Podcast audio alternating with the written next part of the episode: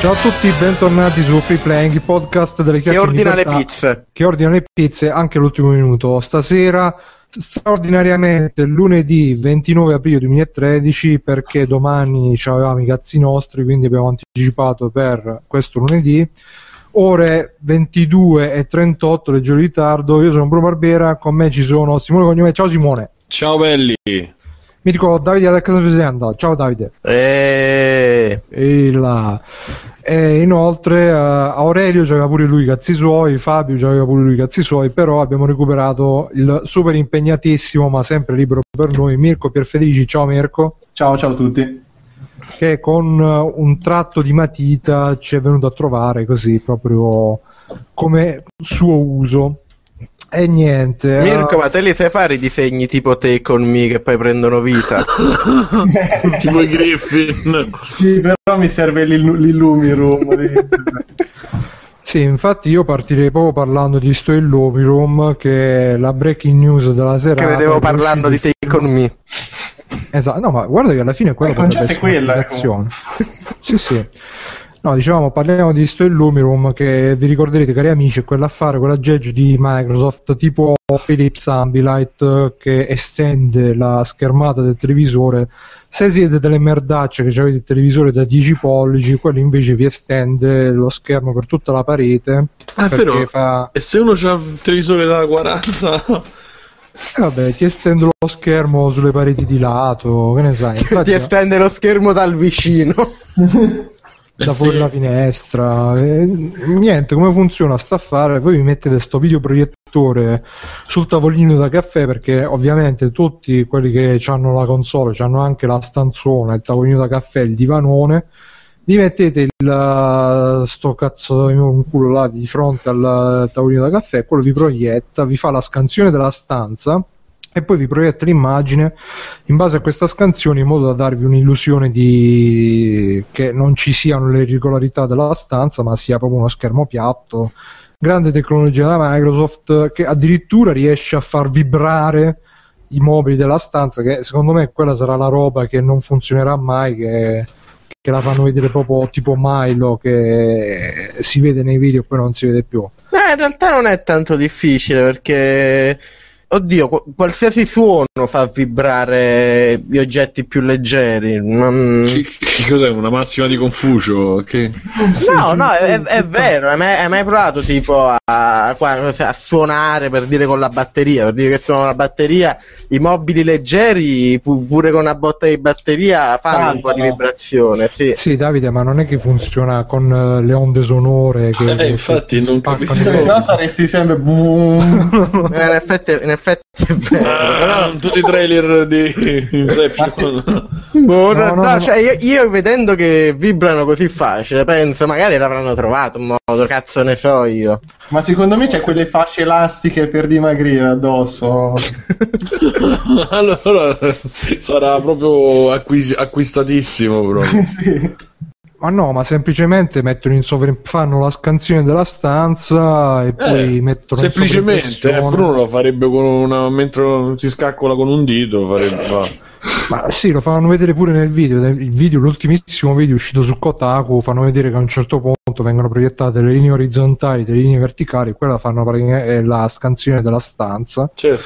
e che eh, mm, diciamo fa sì che il, il sistema mm, catturi un'immagine tridimensionale della stanza, dopodiché in base a quella si può anche proiettare la stessa immagine però deformata, anche se poi alla fine è sempre in sovraimpressione, è come se io mi proietto su un muro sano, il muro che traballa, però da dietro c'è sempre il muro sano, quindi Gu- Guarda, a me vedendo il successo che ha avuto, la differenza fra gli, i, come si dice, le No. demo iniziali di Kinect e quello che era veramente, ho paura di vedere cosa faranno con questo. Per non parlare del Wiimote, insomma. Ma te pensa se, se il controllo di vibrazione sfugge, sfugge proprio al controllo dei- degli ingegneri, ti possono distruggere l'universo. no, con le onde sonore tra l'altro proiettate dal video. pensa che c'era. Sì, no, ma comunque Boh, eh, tra l'altro, come saprete, No, perché amici- te- eh, uno pensa a sta cosa tutta futuristica, dai, pro- scan- scansioniamo la stanza, proiettiamo le proiezioni, poi vai, a vedere tipo eh, due, due centimetri quando la gente lo usa davvero funziona.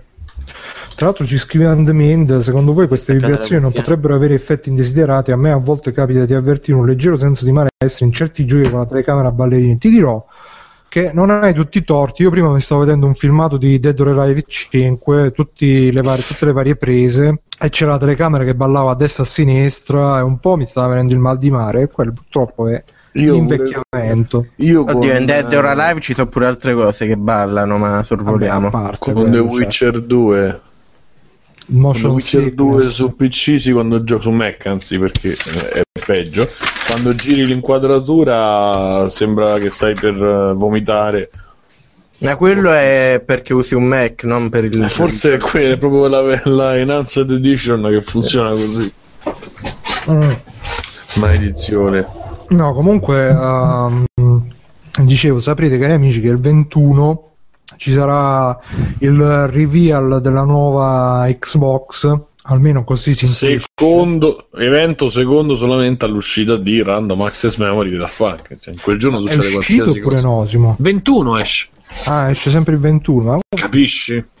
ma quindi quel Get Lucky che è uscito alla fine si è capito se era ufficiale. sì, sì, no, quello è ufficiale, singolo è uscito il 19 Dicevano che aprile. era un fake. Mm-mm. Prima del 19, adesso no.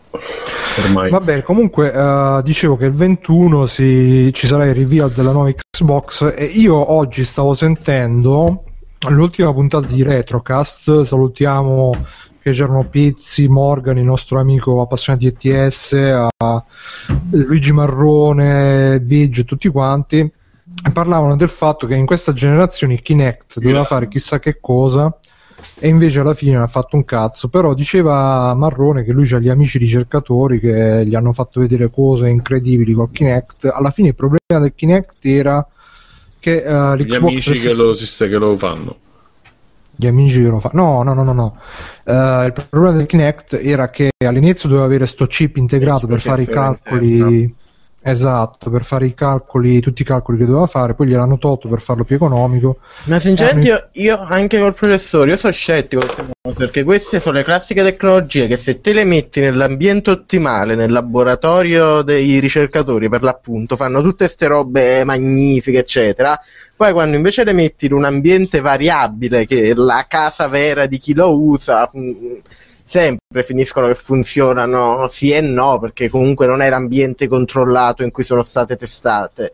Eh, Ma sì, eh, c'è sicuramente questo discorso, però eh, c'è anche da dire che comunque senza quel chip l'Xbox 360 faceva mo- fa molta fatica a usare il Kinect perché introduce il lag, non riesce a riconoscere tutti- tutte le articolazioni. Lo eccetera, introduce, nel senso dopo lo, lo crea lui, dici. Eh sì, perché deve fare tutti i calcoli, poverina, e quindi non ce la fa. Invece magari con l'Xbox 720 vedremo il Kinect come... Sì, però diciamo che nella dashboard, per esempio, il lag c'è pure nella dashboard. E la dashboard non credo pesi tanto al processore di 360. La dashboard no, però pesa comunque il riconoscimento delle articolazioni, il riconoscimento della Sì, però uno si aspetta che quando c'è la dashboard, che diciamo è irrilevante come peso, e te stai usando il Kinect, almeno quello riesca a farlo. Invece, se non riesci a fare no. nemmeno quello, secondo me c'è qualche ulteriore problema al Kinect. Guarda, che- il, brut- il brutto del Kinect credo che è stato usato molto di più in maniera collaterale che direttamente, perché come diceva Bruno, io ho visto delle applicazioni eh, sia da un, da un amico mio che fa fisioterapia o qualcosa del genere, e funziona e funziona anche bene collegato a un PC. E ne ho visto un altro che ci facevano il motion tracking per poi applicarlo ai modelli 3D ed è figo come roba. Peccato che tutto questo col giocare non c'entra niente. Ma sì, più che altro, ehm, ripeto, secondo me... la, la il- usano pure in Paranormal Activity 4. Sì? Pensate. Sì, sì, c'è tutta la scena in cui vedono il, il, fa- il fantasma, lo possono vedere solo tramite il Kinect. Madonna. Grande, grande, ma... No, non stiamo facendo pubblicità, diceva il film in quel momento. No, no, no. L'abbiamo, l'abbiamo messo perché è proprio un guizzo creativo. Quindi ci sarà mistero della prossima stagione che, che- che andranno a cercare i fantasmi. Abbiamo preso questa telecamera dai Questa telecamera per fantasmi. E naturalmente i fantasmi non li prenderanno mai perché poi nella realtà lagga il Kinect. No, perché si caricano le batterie. È il fantasma di ieri quello. No, ma comunque dicevo, secondo me l'Xbox è quello che si. eh, io mi, sta- mi sono fatto sto flash, sto viaggione mentre mi ascoltavo sempre Ten- Retrocast. Scusate, scusate, un- un'inter- un'interrompezione. Babro ci dice che il 21 viene di martedì Eh sì, no, e quindi infatti- facciamo la live. Buo- facciamo buon, la- buon per il signor 21 che martedì dove viene. ascolteremo, ascolteremo il disco di Daft. Punk tutti insieme. Sì, proprio così a pirateria. No, come pirateria? No, a, me arriva- a me, a parte Spotify, a me arriva il, 20 il 21, quindi... Mhm. Vabbè, vabbè, dai, dicevo, Lo ci zio- possiamo vedere zio, da- lo zio d'America te lo manda Simone. No, no, ho prenotato vinile di VCD. Prenotato sul toro. Vinile, c'ha lui. Non scher- certo, c'ho il vinile. Ma te lo per- senti con la punta di No, diamante? perché io non so. No, perché si rovina, si rompe il vinile. No, perché. Col che te lo. Cioè, perché c'è chi ascolta i vinili perché, perché è hipster, e invece c'è chi li usa perché li usa, quindi io li uso. Come li usi? Fai frisbee? Quando lo suono, Bruno ci dai le foto. A parte con quello di Daft Punk non si fa il frisbee. Ma scusa, ma, eh, c- cioè, non si, ma tu ci screcci con il disco Eh, di Daft ci- ci si mettono i dischi. Non è che il vinile serve per screcciare e basta. eh. Ci si mette la musica. Sui- quando, sui quando, per esempio come me l'altra volta finisci i piatti lo puoi usare come piatto e ci mangi sopra il vinile. Vabbè, dipende da che disco è, però sì. Ma scusa, non, non ti viene più comodo usare dei file MP3 per mettere i dischi? Eh, ma siccome. Vabbè, boh, adesso devo spiegare la- la- il principio. Io il vinile me lo compro per passione mia, però lo posso anche suonare se voglio, me lo porto a una serata e metto il vinile come. Con le bacchette tipo batteria, fai una batteria di vinili. Sì, esatto. E poi metto gli occhiali, gli orecchini di gem. Ma no, quello che non capisco è, cioè, se, se- se è prezioso, così prezioso che si rovina, che fa? Te lo porti in giro alle serate? No, sarà prezioso tra qualche anno. Io lo prendo perché mi piace, perché mi piace averceli tutti, mi piace collezionare. come quelli che comprano a Ferrari e la tengono in garage. No, io, lo posso, io me lo porto. in giro. Se voglio suonarlo, lo suono. Eh, Grande, che- quindi Pure che si tiene la Ferrari in garage, se vuole guidarla la guida, però poi si rovina, quindi lasciamo stare. Cari amici, se vi volete sentire il disco di Daft Punk in vinile, col caldo suono del vinile, andate alle serate di Simone che si sente il nuovo No, disco. di- compratelo, costa 20 euro. Non è che. Compratelo Andate a casa Simone, di Simone e chiedetegli di farvelo ascoltare.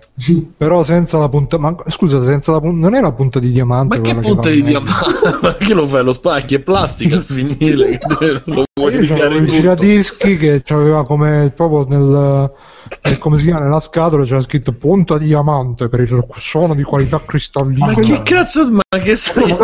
Non è quell'attrezzo per entrare dentro le case con la punta di diamante. che tagli in vetretto. E stava scritto così, punta di, di, di qualche... Scusa, che punta c'ha? La punta di ferro? Sono, eh, sono dei materiali conduttori, condu- vibratori, ecco. Materiali che vibrano. Vibratori? Ah, ah, eh, il nostro parlare di videogiochi è durato No, ho quanto? detto 10 attenzione minuti? che eh, ma infatti mi sa che Bruno ha anche ragione. Penso a te. Scusa. Vabbè, dai, che- Oddio. Cioè, te ti compri i vinili e non, sai, e non sai con cosa si leggono. Bene. Questa parte la taglierai tutta, Bruno, te lo dico Sì, subito. certo, certo. Eh, no, vabbè, stavo dicendo che stavo dicendo, ah sì, il 21 c'è, no, sì, la facciamo la diretta, speriamo- sperando che va tutto bene. L'unica cosa è che mi sa che c'è alle 2 di pomeriggio la, la- vabbè, dai, vedremo.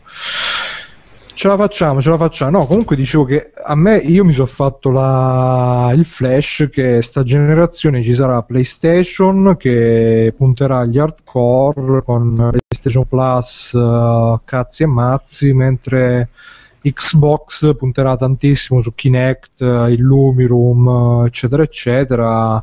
E potre- Sega?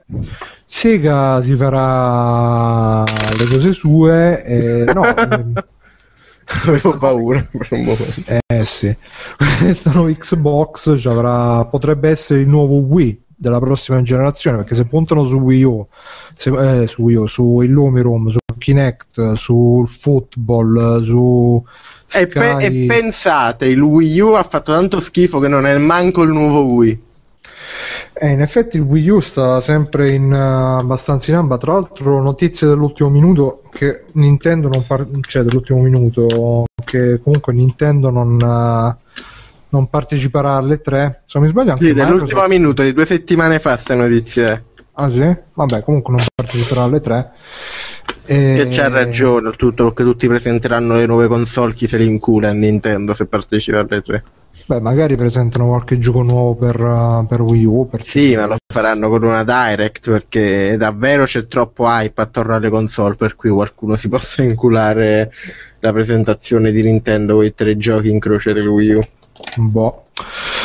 E niente, tutto qua. Mm, io non so se voi avete qualcos'altro da aggiungere su Illumirum, se no passerei avanti. Simone, che dici? Io possiamo dire che stavo cercando informazioni sulle puntine di diamante. Eh, però, però, possiamo andare avanti. No, vabbè, perché però no, veramente ho detto una cioè nel senso non ho detto una cazzata. Non hai detto una, cioè vabbè, eh, eh, poi, ne parliamo dopo. No, perché non si spiega. Carbonio, punta di fibre non di si, non si spiega, però è vero, è vero che più, più, usi un vinile più si consuma, quindi a un certo punto è, è destinato a buttare, cioè sei destinato a buttarlo. Sì. Possiamo dire che Simone è la punta di diamante di questo podcast. Sì, la puntina. La puntina di diamante. la riproduzione del suono perfetto. No, io farò del silenzio così poi si potrà fare un edit di questa parte. No, comunque uh, mi sono dimenticato prima di dirlo. Se andiamo avanti comunque, sì. Ecco, dimenticato di dirlo. Ci potete trovare su www.freeplank.it, andate su uh, Facebook, Twitter, Google+, YouTube, iTunes, 5 stelle, eccetera, eccetera, eccetera. Anzi, adesso vi vado pure a recuperare visto che questa puntata, visto che l'abbiamo fatto un po' così, diciamo un po' eh, distinto di, di, di, di, passione, perché a noi ci piacciono così queste puntate nate dal nulla per, per voi. Per finire nel nulla. Esatto. E pensavamo di basarla sull'email che ci avete scritto nel forum, quindi sulle forum mail, però tra l'altro abbiamo eh, andate ovviamente nel forum, forum freeplank.it perché adesso non lo sapete ma Freeplank è diventato un grande network che non solo c'è il blog c'è anche il forum e vi ma guarda dare... non ce ne siamo accorti l'hai detto solo 83 volte nello scorso episodio eh, lo so. Eh, eh noi dobbiamo fare del marketing, eh, Davide. Infatti, infatti, bisogna ripetere il messaggio che deve arrivare, deve, deve inculcarsi nella mente dei telespettatori, dei telespettatori Comunque dicevo, ci è arrivato un, un, commento su iTunes che ce l'ha scritto Enrico Modena, che chissà di dov'è. Uh, eh, 5 stelle, ottimo podcast. È un commento onestamente commovente. C'è scritto podcast molto ben fatto e divertente. Gli argomenti vengono trattati all'apparenza in modo leggero, ma in realtà, anche grazie alla durata media piuttosto alta, vengono ben approfonditi. Con momenti basta, di vede- basta vedere come abbiamo approfondito l'argomento delle puntine di diamante. As- puoi aspettare che finisce. ci stava, ci stava. Vabbè. No, no, fa, fa. Eh, con momenti di pure ilarità che non fanno mai male. Poi, appunto, voglio spezzare una lancia a favore del hashtag mitico Davide Alexandro Fiandra, sempre molto interessanti i suoi interventi e mai banali. Dimostra comunque di avere coraggio per i vari progetti svolti o portati avanti e nelle sue idee. E vista anche la giovane età, qualche intemperanza e esagerazione gliela si può perdonare. Comunque tutti molto bravi, il Deus Ex Macchina, Bruno, che per vari motivi seguo da un po' di tempo, Simone Scher, Andreozzi, Aurelio Aurone Maglione, senza dimenticare i desaparecidos Fabio la ferita bianca di Felice e il misterioso Gabbre Gamber. Mirko, tu invece... che questo ti segue. Per... Sì, no, guarda, guarda, le spalle, guarda, guardi le spalle quando vai per strada perché sono pericolose queste genti qua. Mi guardo le spade. No, dicevo Mirko, non ti offendere, mi sa che tu ancora. Ma c'è ancora Mirko? Ci sei? Sono, sono, sono qua. Si è, si è ritirato dal podcast dopo non essere stato citato nella... Sì, infatti, guarda, proprio ecco, sono pesantemente offeso dal nostro ascoltatore. Grazie per le ore di intrattenimento e PS. Il momento migliore, secondo me, è la chiacchierata su Walking Dead alla fine dell'episodio 18. Quindi, cari amici, andatevi a recuperare l'episodio 18, la chiacchierata su Walking Dead, che onestamente io manco me la ricordo. Ci stavo ripensando anch'io. Ho dei ricordi lontani. Sì, Bruno, alla fine Pra- siamo alla quarantesima puntata, stiamo per fare un anno, cioè 40 puntate in un anno sono tantissime. Ma dovremmo arrivare alla 52esima per fare un anno. Eh, vabbè, stiamo a 40, cioè, siamo in giro di boa, già abbiamo ancora fatto. 12. Mamma mia. Ancora Eh, 12 vabbè, allora no, allora- Simone. Eh, vabbè, rispetto a fatte mesi, già 38. Eh, lo so. Agosto, no? Era agosto. Sì, sì, agosto. Era lullullu. Era... Lulululu. E vabbè, niente. Comunque diceva- posso dire una cosa, più su ha detto una cosa che non so se è decontestualizzata oppure c'era un concetto dietro, ma secondo me N segherà e smetterà, N sarebbe Nintendo segherà e smetterà di fare console, ma vivrà per sempre grazie ai suoi first party. Che è una cazzata, però No, Ma io non lo so Nintendo come la vedo. passerà al mobile, come diceva non so chi in un articolo di qualche tempo fa. Ma il mobile, eh, sta pure il mobile sta andando abbastanza in malora. Tra E l'altro appunto, c'era Nintendo sta andando in malora, il mobile sta andando in malora, si ma è il mondo in realtà che sta andando in malora perché se Eh. si vede sta cazzo di crisi economica, altro che la ripresa PlayStation 4, sì, beh, in culo ce la dobbiamo mettere la PlayStation 4. Eppure con tutta la, la puntina di diamante, tra l'altro. E- No, non la dire perché verrà tagliata bassamente se ho detto una cazzata, te lo dico. e- Ma, ma- Simone, tagliato di che? Che gli episodi editati non escono più a meno che non li editi un ascoltatore. Natura, Vabbè, ta- ta- uè, uè. taglieremo tu- metteremo, me- metterò il bip in quella parte. E- La puntina di pi. Che volevo dire, no, eh, um, tra l'altro ultimamente ascoltavo pure l'ultimo Ars Lodicast che c'era eh, Matteo Anelli che faceva una considerazione molto giusta secondo me, cioè che tutti quanti seguono sempre l'eccezione alla regola, cioè tutti quanti vogliono fare il Call of Duty, tutti quanti vogliono fare l'Angry Birds, tutti quanti vogliono fare il Wii, eh, però queste sono appunto sono eccezioni alla regola, sono casi straordinari che è difficile che si ripetano, è difficile ripeterli e quindi è inutile andarci appresso, bisognerebbe un po' più seguire la- l'andamento medio del settore in cui si vuole lavorare. E invece qua tutti quanti vogliono, pure con sta cazzo di Nintendo, vogliono fare chissà che, chissà che non è. Tra l'altro mi scrive The Benzo così in diretta, avete parecchi argomenti per domani sera oppure posso ammorbarvi con l'ennesima mail? Domani sera cosa? Me l'ha scritto su, su Steam, ma oggi scrivo "Be- caro Benzo, caro Beppe, caro Benzo, virgola, guarda che siamo on- Matteo Anelli su Rincast fece una roba una roba epica. cioè? Gorbaciov lo inviteremo. No, ha scritto invitate Matteo Anelli perché a fece una, una puntata, mi ha fatto morire da ridere. Effettivamente. Grande Matteo, ciao Matteo. eh, no, sì, eh, sì. comunque io niente, visto che Tra l'altro la somiglianza con me, non so se è un insulto, ma veramente la somiglianza con me è abbastanza abbastanza alta, non so.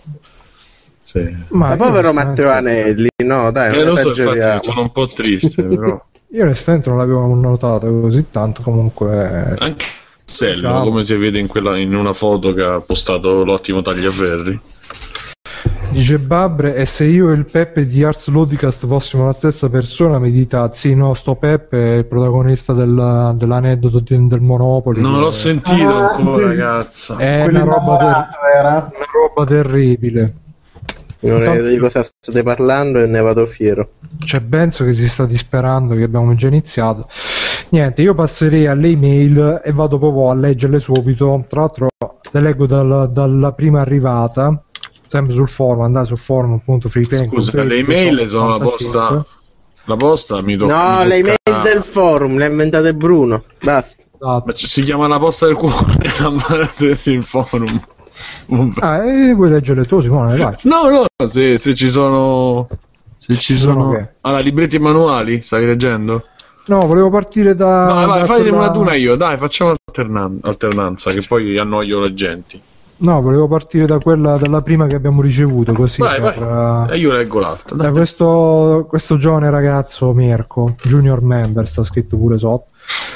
Allora, mi stavo riascoltando l'ultimo podcast e seguendo il discorso di Simone mi è venuta in mente questa cosa. Qual è il prezzo della passione? Nel senso, quali sono le cose che più vi hanno preso in termini di tempo, soldi, risorse? È Ma scusa, l'ha fatta Mirko, la domanda sta qui. no? Vabbè, vabbè. No, no, ma leggio perché non la Sì, saprei sì, così bene. Soprattutto continua a leggerla con questo ritmo da dettato di quinto elementare che è bellissimo. Vi è mai capitato di essere talmente fissati con una cosa che questa ha finito per stancarvi o per non darvi più le stesse sensazioni di prima? Parlando di videogiochi, credo che ci passiamo tutti prima o poi, da hobby per mancanza di soldi agli inizi. Hobby con quante B? Tre. 3B, Ok. hobby, a fissa B, per B. le ultime uscite e infine mancanza di stimoli, mancanza proprio di voglia di prendere in mano il pad. Dipende. Fo- forza sedetevi sul divano e raccontate le vostre esperienze. E niente, io comincerei con Davide che sappiamo che lui è giovane, energetico, quindi ci dà un Eh. po' di inizio sprint.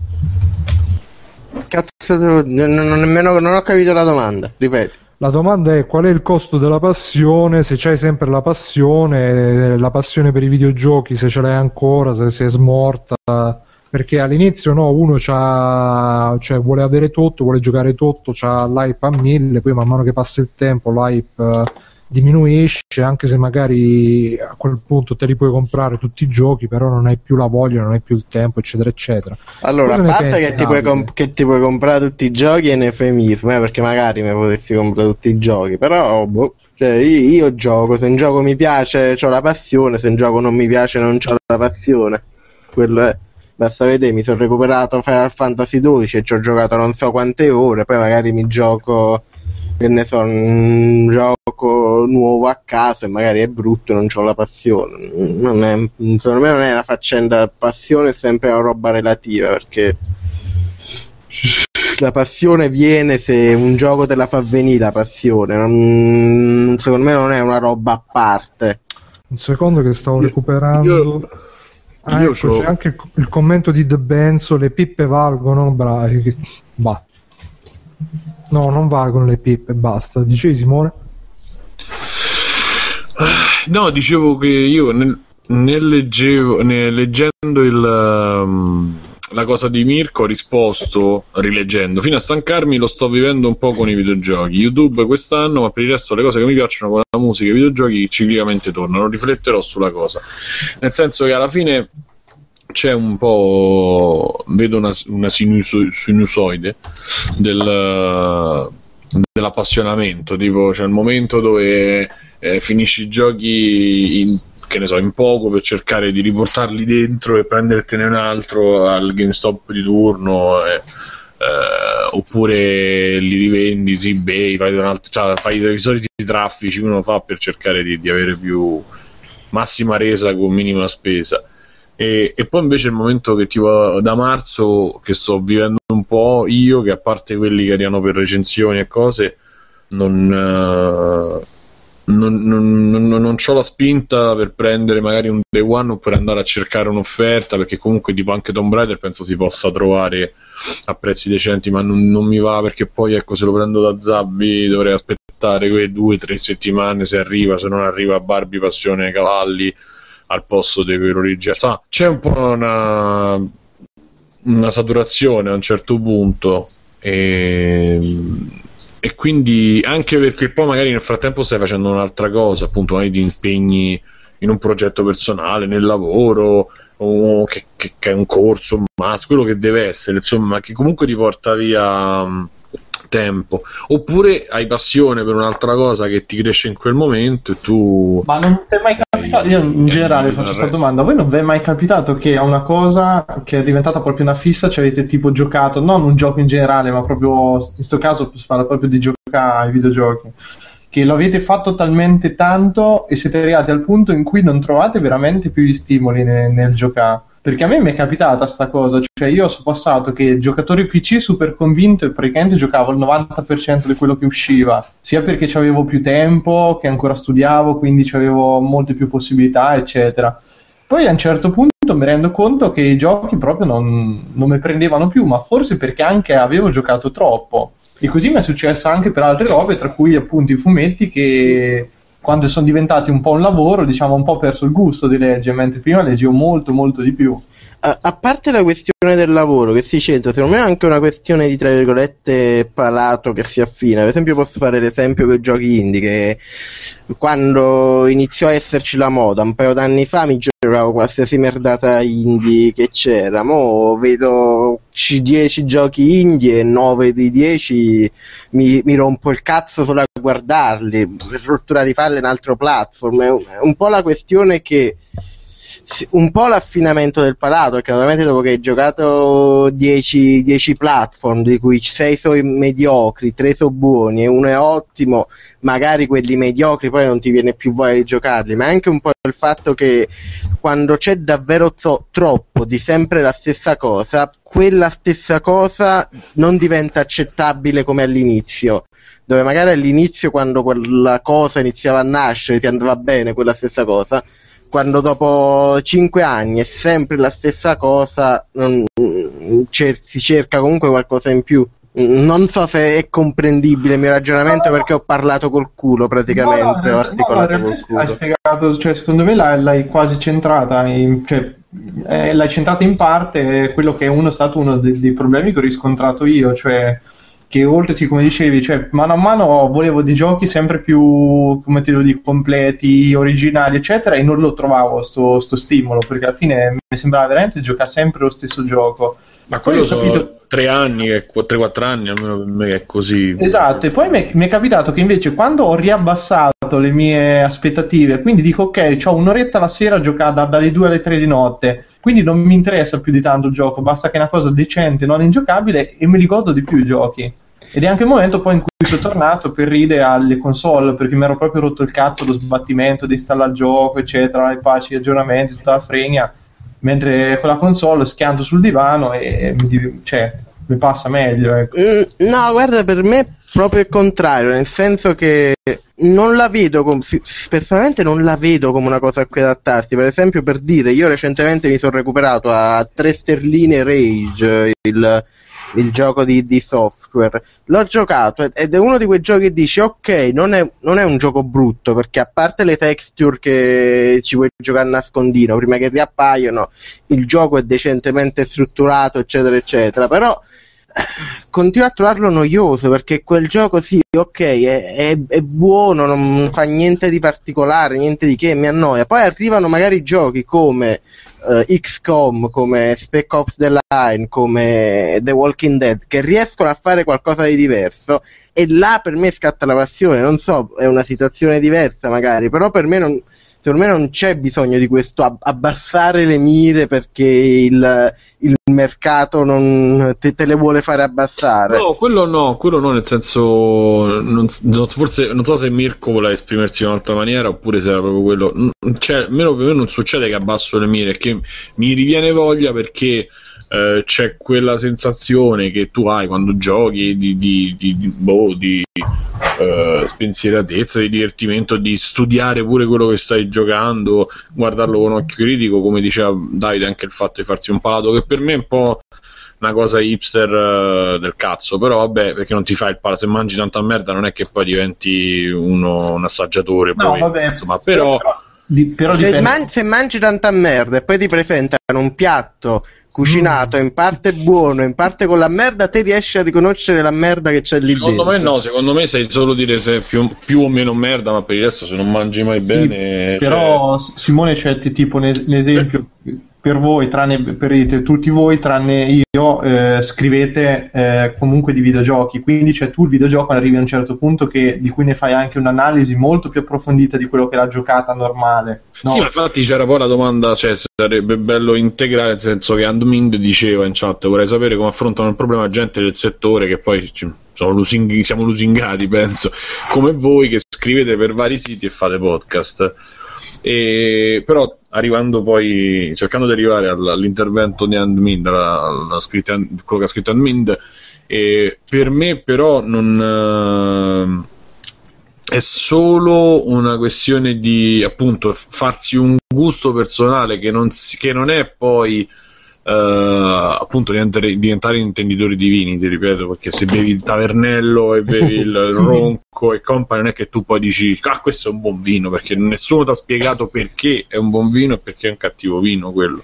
Eh, sì, vabbè, a, questo... a, parte di spiegare, però comunque quello che volevo dire io è che, cioè, io non vorrei che il mio discorso venne frainteso, perché ho citato ho citato pure XCOM, che XCOM è intrattenimento puro e lo fa benissimo, però visto che ho citato Spec Ops, visto che ho citato The Walking Dead, può sembrare che io dico il, il, videogioco magari come evoluzione, eccetera. Non è solo quello, perché per esempio la, il divertimento proprio mi è, mi è tornato mo e ho giocato a. ne parlerò in. Um, in extra credits Monaco che è un gioco eccezionale andate spegnete questo podcast andate a comprarvi Monaco andate a comprarvi Monaco se non, se non ce l'avete grandissimo gioco il punto è proprio che anche, anche nel gioco che deve divertire, anche nel gioco che deve divertire e basta, ci deve essere quel, quella qualità in più dopo un certo punto, secondo me. Non, non, non lo so, è, è, personale alla fine cosa. A me per un gioco per appassionati deve avere quel guizzo in più, quella qualità, deve essere ben studiato anche quando è intrattenimento puro, deve essere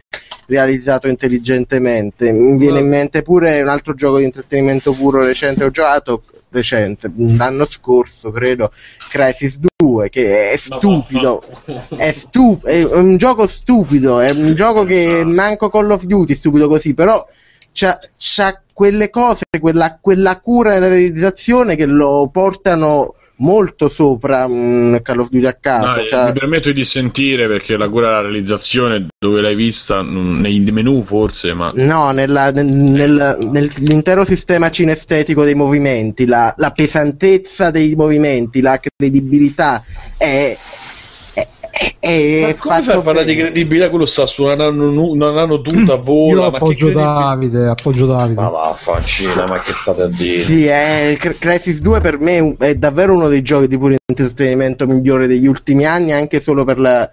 Per, per, secondo me è il punto proprio eh, il, dice, il, punto di paragone a cui, eh, a cui, tutti dovrebbero puntare per la realizzazione cinestetica dei movimenti in prima persona. Lui e Mirror's Edge che alla fine fanno robe molto simili solo che eh, mentre Mirror's Edge dà una sensazione di leggerezza, una sensazione di essere agili, di correre, Crisis 2 fa il contrario, Crisis 2 sei pesante, sei possente, sei Predator, sei Predator che va dietro ai nemici col visore a infrarossi e li. Sì, sei Predator con i problemi perché non puoi correre più di un sì, tot, che non puoi sì, eh vabbè, que- quello per non rendere il gioco cazzo infatti, sì, sì, infatti, Simone, infatti Simone, nel 3 c'è più la fatica no, Simone, no. Davide si sta ri- so stop un secondo Davide si sta riferendo alla sensazione che ti restituisce il movimento non alle caratteristiche. No ho capito bro, ho capito è il fatto di calarsi nel, nel, in Prophet io capisco tutto però la cura per me non sta da quelle parti perché la cura mh, mm, con le guardie no, che si infrociano che camminano contro il muro le ruote che girano capito, con la roba ferma Davide non stava parlando sì ma non stava parlando di quello stava parlando semplicemente del, del movimento. No comunque se posso dire la mia posso dovete Davide Simone sì. no no vabbè, poi ci integriamo okay. poi... niente io volevo dire per quanto riguarda la passione secondo me per quanto mi riguarda personalmente è, purtroppo è, il, è un un po' il um, almeno al momento è il tempo che manca e quindi preferisco le esperienze di gioco un po' più mordi e fuggi perché anche forse perché perdendo tempo a fare podcast, siti eccetera eccetera quel tempo libero che magari prima usavo per farmi il gioco da, da 50 ore adesso lo uso magari per, per fare il podcast, per scrivere sul sito eccetera eccetera e quindi non dico che diventa come un lavoro come nel caso di Mirko con i fumetti però quasi per cui sì non retribuito però esatto per cui alla fine non si può neanche dire che è un lavoro però uh, alla fine eh, per me il, il punto principale in questo momento è quello che se devo stare appresso alle alle ultime novità, se, se, devo cercare comunque scrivendo su un sito di dare un certo numero di post, uh, uh, di tenerlo aggiornato, di non lasciarlo, di non abbandonarlo, poi gioco forza il il, il, tempo per giocare diminuisce quindi uh, ti ritrovi che riesci a giocare sotto. O i giochi che devi provare perché li devi provare per scriverne oppure quelle esperienze più, mh, più blande. Poi c'è da dire neanche più blande, più uh, meno impegnative dal punto di vista del tempo e forse anche delle energie, perché alla fine giocare comunque è un'attività che non è come guardarsi il film che ti metti là, se ci sei, se non ci sei, se sei attento, se non sei attento, alla fine il film va avanti da solo. Sì, però giochi... ti sfido a, sfida, a scrivere di un film se non sei stato attento, eh. No, Dipende sempre da che film, ragazzi, come al solito. Certo, eh, vabbè, però... Io posso fare recensione di Iron Man 3 senza averlo visto. Te la faccio, la gente, oh, sono d'accordo con te, ma te lo sicuro, per no, dire. Vabbè, ma... quello, è, quello, è, diverso perché quella è la gente, è un'altra cosa, però la per dire fare... è un'altra cosa. No, perché per, per dire Iron Man 3, te basta che ne scrivi bene, diceva ah, fantastico Robert Downey Jr., uh, fa riderissimo, eccetera, eccetera, la gente che è tutta fissata con Iron Man 3 subito dirà oh, sì, c'è, c'è ragione. No, però ma... chi ha un film che magari non, non c'ha questo hype dietro e ti sfido a scriverne se non l'hai visto almeno con un minimo d'attenzione. Sì ma se Davide no... a parte che io comunque non stavo parlando nell'ottica di scriverne dei film ma proprio come intrattenimento in sé uh, ma anche se tu ne devi scrivere di un film alla fine uh, per quanto ti devi impegnare ti devi impegnare per la sua durata che sono magari due ore tre ore se proprio è un gioco minimo minimo un gioco corto dura minimo tre ore e sono tre ore in cui tu comunque ti devi impegnare, devi ragionare, devi, devi mettere dei comandi, devi, eh, un film eh, stai seduto sulla sedia, lo devi guardare con più o meno attenzione, però eh, se dura tre ore sono già tante, la durata media di un film è un'ora e mezza, quindi alla fine... Però il gioco da un altro punto di vista lo puoi anche spezzettare nel tempo. Sì, sì, sì, sicuramente, però è comunque secondo me una forma di intrattenimento già più impe- è un po' come... non dico no, come legge... Eh. No, scusa Bruno, vai, finisci. Ah, ecco. no, eh, non dico che è come leggersi un libro, però comunque ti richiede un certo impegno che, uh, che magari con uh, appunto con film, telefilm, uh, in media, nella media, certo se ti vai a vedere un film che ne so, di Lynch, magari è più impegnativo che non farsi tutto Call of Duty, questo sicuramente però in media comunque il videogioco per come è strutturato richiede un impegno maggiore che magari uno dopo un po' quando ha tanti impegni magari torni a casa stanco la sera e non te la senti di metterti lì a, perché poi c'è sempre il solito problema. Io per esempio ho iniziato a giocare Tomb Raider e Resident Evil 6 però già mi sono dimenticato i comandi e già sai che se ti devi rimettere a giocare a quei giochi là devi passare almeno mezz'ora a ricordarti come sono tutti i comandi. Ma quello è perché te c'è Alzheimer. Come scusa? Quello è perché te c'è Alzheimer, i comandi di uno sparatutto li capisci in due minuti. Ma eh, sì, però. Guarda, noi abbiamo Davide eh, Bruno ha 14 anni più di te e io. Appunto 10. Appu- appunto, eh, vedrai anche te, Davide. Vedrai, Davide, quando sarai. Quello Esatto, e te stai a mangiare i piatti di plastica per dieci anni come ci arrivi. Te.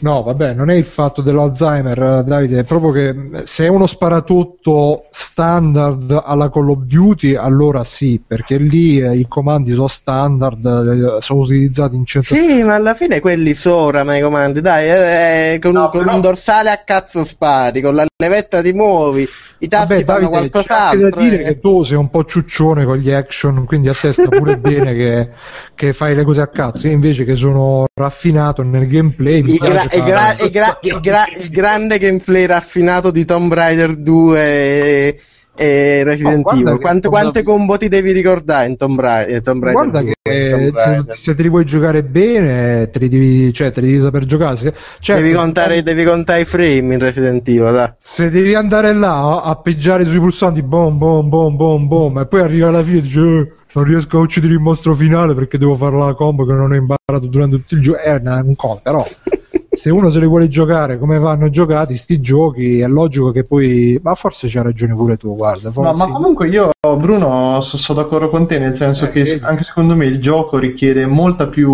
molto più impegno. No? Non è una fruizione che poi fa tanto per. cioè almeno la maggior parte. No, vabbè, ma cioè, fino. Vi do, vi do ragione fino a boh, qualche anno fa, ma ormai non.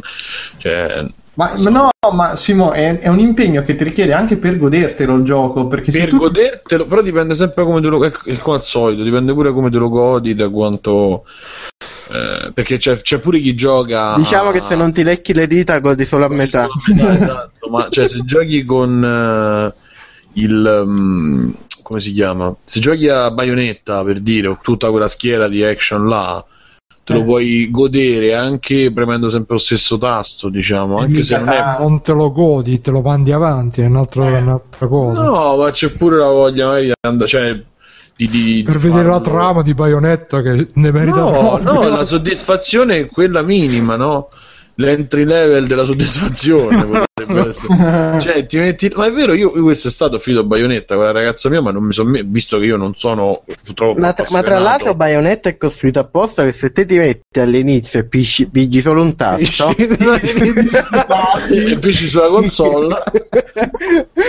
Viene il Red Ring of Death. Vabbè a parte questo se ti metti e pigi solo un tasto durante le quante 10 ore di gioco che dura arrivi alla fine e 3-4 combo te le sei comunque comunque imparate. Sì, tra l'altro, sì, tra l'altro sì, ma quello perché il game design è fatto secondo me quasi Guarda, adatte. Secondo di... me eh, una cosa che tutti i giochi moderni dovrebbero avere, prendendo proprio a spunto Bayonetta per esempio, c'è sta cosa intelligentissima che nei caricamenti invece di farti vedere le cose a cazzo ti mette lì e poi sì. fare pratica. I, i, I, consigli utilissimi che verso la fine del gioco, se premi la levetta in avanti, ti muovi in avanti. eh, cazzo, no, eh, una cosa che dovrebbero avere tutti i giochi sarebbe di avere sempre un uh, uno schema di riferimento perché io non so voi ma io la prima cosa che faccio quando non tocco un gioco da un po' ma anche quando lo inizio spesso vado nelle opzioni e vedo i comandi perché spesso non mi ricordo che cosa fa questo, che cosa fa quello, eccetera. Ma eccetera. a me mi sa che sei strano tu, perché qualsiasi persona nel mondo che prende un gioco in mano piglia e inizia a premere i pulsanti e vede eh, che non, fanno. Non funziona con tutti, Davide. Io stavo rigiocando a Metal Gear 3. Eh, no, vabbè. Se pigi tasti a caso, non c'è Vabbè, Metal Gear 3 no, ha, uno schema di com- uno schema di comandi che solo Kojima lo sa usare. Ah, è, una, è un'altra cosa quello. Comunque. Premi io... L2 quadrato, però poi se premi R2 fa, fa altra cosa. Se premi... Io volevo, ri- volevo, riportare un attimo, però la, la, la, cosa, se non ci sono altre obiezioni, volevo riportare sì, però in effetti riportiamola sulle puntine dei diamanti. No, su quello che diceva Andmin, nel senso chi poi ci prova o lo fa per professione o no, come si pone di fronte al, al momento di scazzo uno e poi diceva eh, Sabrev col 3 eh, Sabrev, concordo con Davide. girare, scusa, scusa un secondo Simone faccio una sì. no minchia uno, uno, nel mondo che concorda con me fa fine a Simone. La prima persona vai, nel vai. mondo che concorda con eh, me. eh, lo, lo, lo, eleggiamo no, fare una mezza marchetta a Sabreb andate a giocare a Dinosaurs on Spaceship basta Ok, allora lui dice concordo con Davide, però alla fine il discorso è che i giochi fatti meglio ovviamente fanno scattare più la passione perché sono più belli e se giochi sulla roba mediocre è normale che dopo un po' ti stanchi. Io su questo, partendo da qui, dico non è così, nel senso che la passione ti scatta se te, eh, cioè ti scatta per, alt- per, per, non perché il gioco è più bello, perché il gioco ti piace di più, perché eh, godersi Face Noir che io mi sono goduto o godersi Shadow of the Vatican non è perché cioè, non sto dicendo che sono giochi brutti però eh, eh, no, dico, però è ovvio che eh, eh, hanno delle cose all'interno che ti fanno apprezzare il gioco oppure godersi che cazzo un altro esempio cioè un gioco che può essere considerato ecco Deadly Premonition se uno un Aurelio dice è un bel gioco, non è, perché il, gio- cioè, non è perché il gioco è fatto bene, è perché ha toccato delle corde che a te piacciono. Se io ti dico che i giochi di Suda sono tutti i capolavori, Suda è un genio, non è così nella realtà oggettiva, anche se magari non c'è. Eh, ma è nel mio modo Simone, di, Simone, di Simone, Simone, Simone, Simone, è, è, una, è, una, è una cosa mistica chiamata gusti Eh, non, puoi dire, non puoi dire che ti scatta la passione se giochi a tanti giochi ma io, no, nel, se- nel, senso, no, no, belli è una parola, nel senso, quando un gioco, a parte che si esiste oggettivamente ben realizzato, però quando giochi a dei giochi Bello. che che toccano i tuoi gusti in maniera particolare. Alla fine sì, era quello che intendevo. È naturale che c'è la passione. Quando giochi a dei giochi che te ne frega un cazzo, eh, non c'è la passione. Dipende dal gioco. Non... Infatti rispondeva a Sabreve che lui diceva se, se, se, i giochi sono fatti meglio, scattati più passione perché sono ah, più okay. belli. Non è, non è, necessaria questa cosa se sono più belli. Perché a me FIFA, perfetto, con tutto... Eh, non... Ah, benissimo e rimane là, cioè non, non me lo compro. Sì, vabbè, diciamo che FIFA c'è una trama di merda, eh. Eh, quello sì. Però, tornando ancora prima, cioè, almeno io, per quando arrivano le copie review e tutto, cerco, mi allontano ancora più dai giochi, magari che gioco io, perché quel tempo che ho per scazzare, ecco Layton che sta ancora così nel limbo del gioco Assassin's Creed 3 che ho provato a riprendere tre giorni fa, non ce la faccio. Invece di sprecare, in que- sprecare tra virgolette in quello, metto là e decido che ho due ore da dedicare a quel gioco. E lo porti avanti con la più almeno io cerco di essere più oggettivo possibile e di mh, mm, prendere appunti o comunque appuntarmi le cose che possono essere effettivamente uh, degne di nota cercando di essere di non dire non, non mi va di farmelo cioè nel senso se ti pesa cerchi di fartela passare tra virgolette insomma. Sai che cosa mi ricorda questo discorso Simone? Quando senti Franco Trentalance che parlava di come fa lui a, ad avere lo stimolo quando non gli viene che dice ah no questa qua magari dico se è una che non ci sta penso ah sì zoccola adesso ci devi stare se è uno invece che ci sta dice ah sì mo ti imparo io. Eh, io non, eh, non da, è questa, è, è questa la citazione culturale di Bruno di oggi. Beh ma alla fine è la stessa roba perché tu comunque sei come un performer, diciamo, un performer per adulti che deve fare il suo dovere. Ma secondo me, comunque, a parte i gusti e tutto, Secondo me è un po' strana questa questione dell'oggettività, perché secondo me è anche un po' il contrario, nel senso che quando io gioco un gioco e per dire eh, non so perché ma non mi piace, mi, mi annoia e tutto, secondo me è sbagliato dire ah vabbè non sono i miei gusti, invece c'è, c'è da andare proprio a vedere ok vediamo perché non mi piace. Io parlavo prima della trama di FIFA che era una battuta, però anche un fondo di verità, nel senso che FIFA non è un'esperienza a 360 gradi, FIFA è una simulazione di calcio che per l'appunto come simulazione di calcio è una cosa, ma come videogioco in generale eh, fa solo la simulazione, è come è come se facessero un film che in realtà è, sono solo scene di una partita di calcio. Puoi dire, sì, eh, sono belle partite di calcio, però come film non è un film completo, non, non, ha una storia, non ha una regia, eccetera.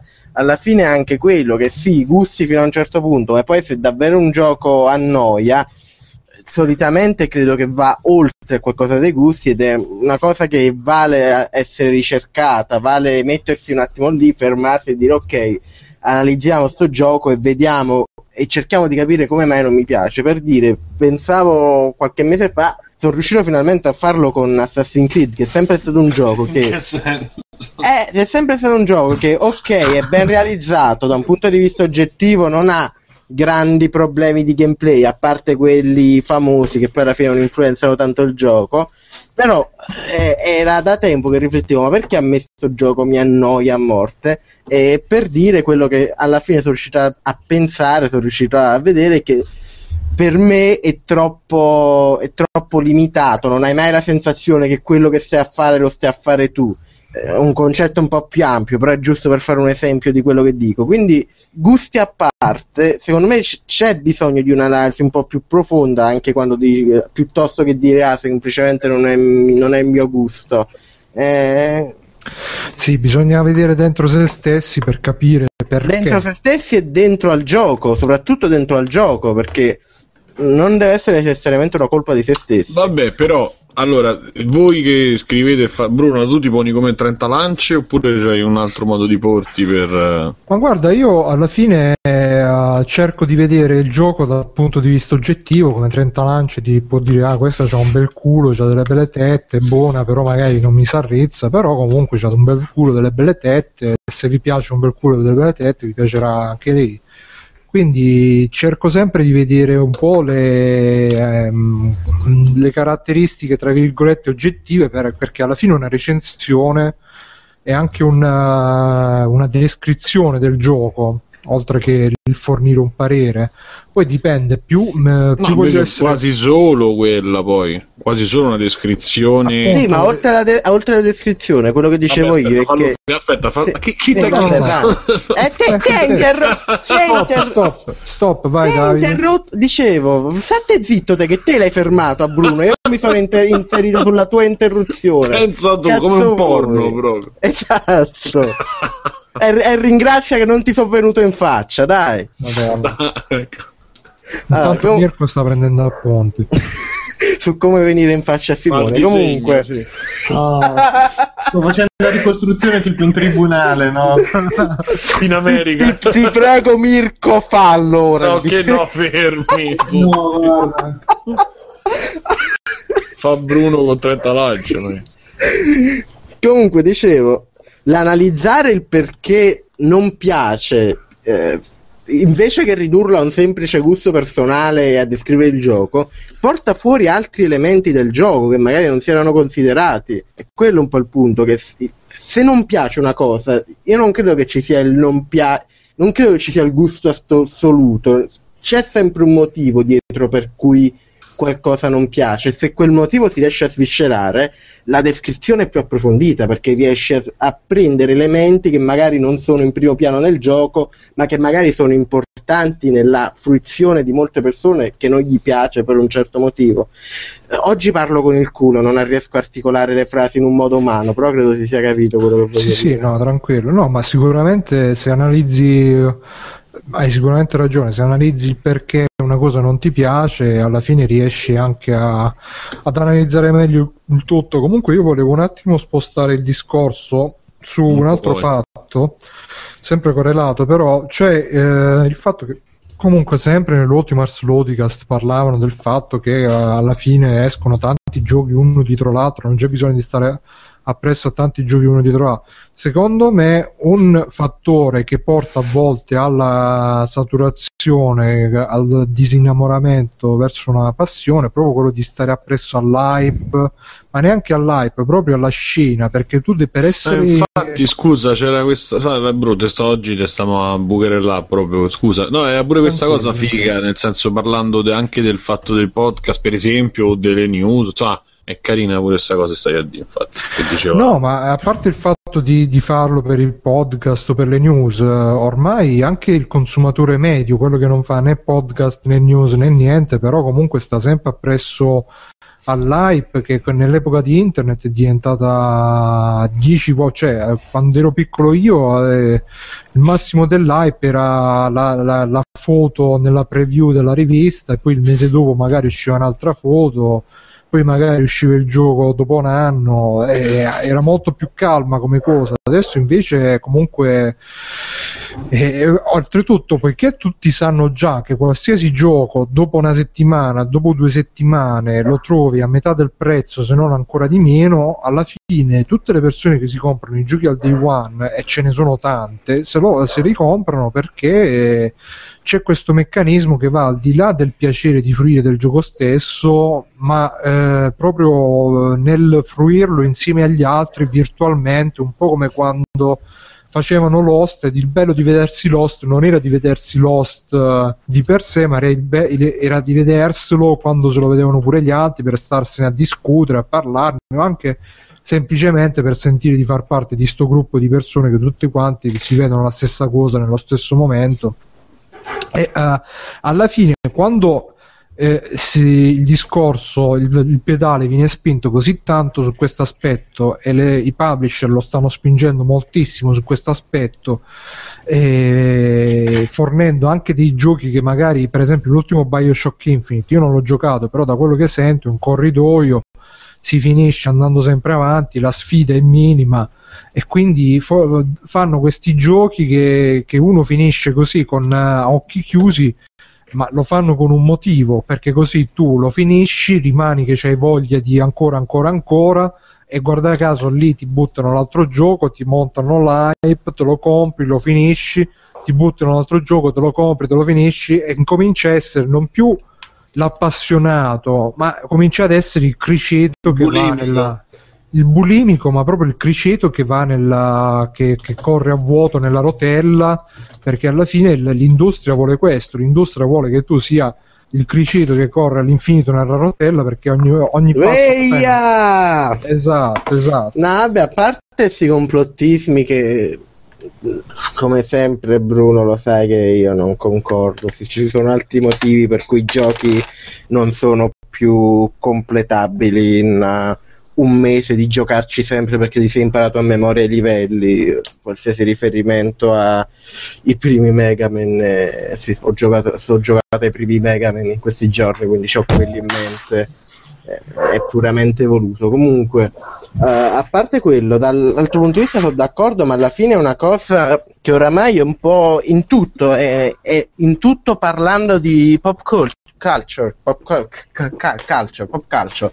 Uh, quando si parla, anche per esempio mi viene a pensare mo questo Iron Man 3 che tutti stanno a parlare di Iron Man perché li parlano insieme quindi sai uno parla di Iron Man perché ne parla pure l'amico se lo va a vedere così ne può parlare con l'amico eccetera eccetera è un po' questo però secondo me c'è sempre quel allora, questo è l'approccio che viene fatto per prendere il pubblico generalista. Intanto c'è un cane che abbaia. Ah, sì, che si muove la coda, lo sentite?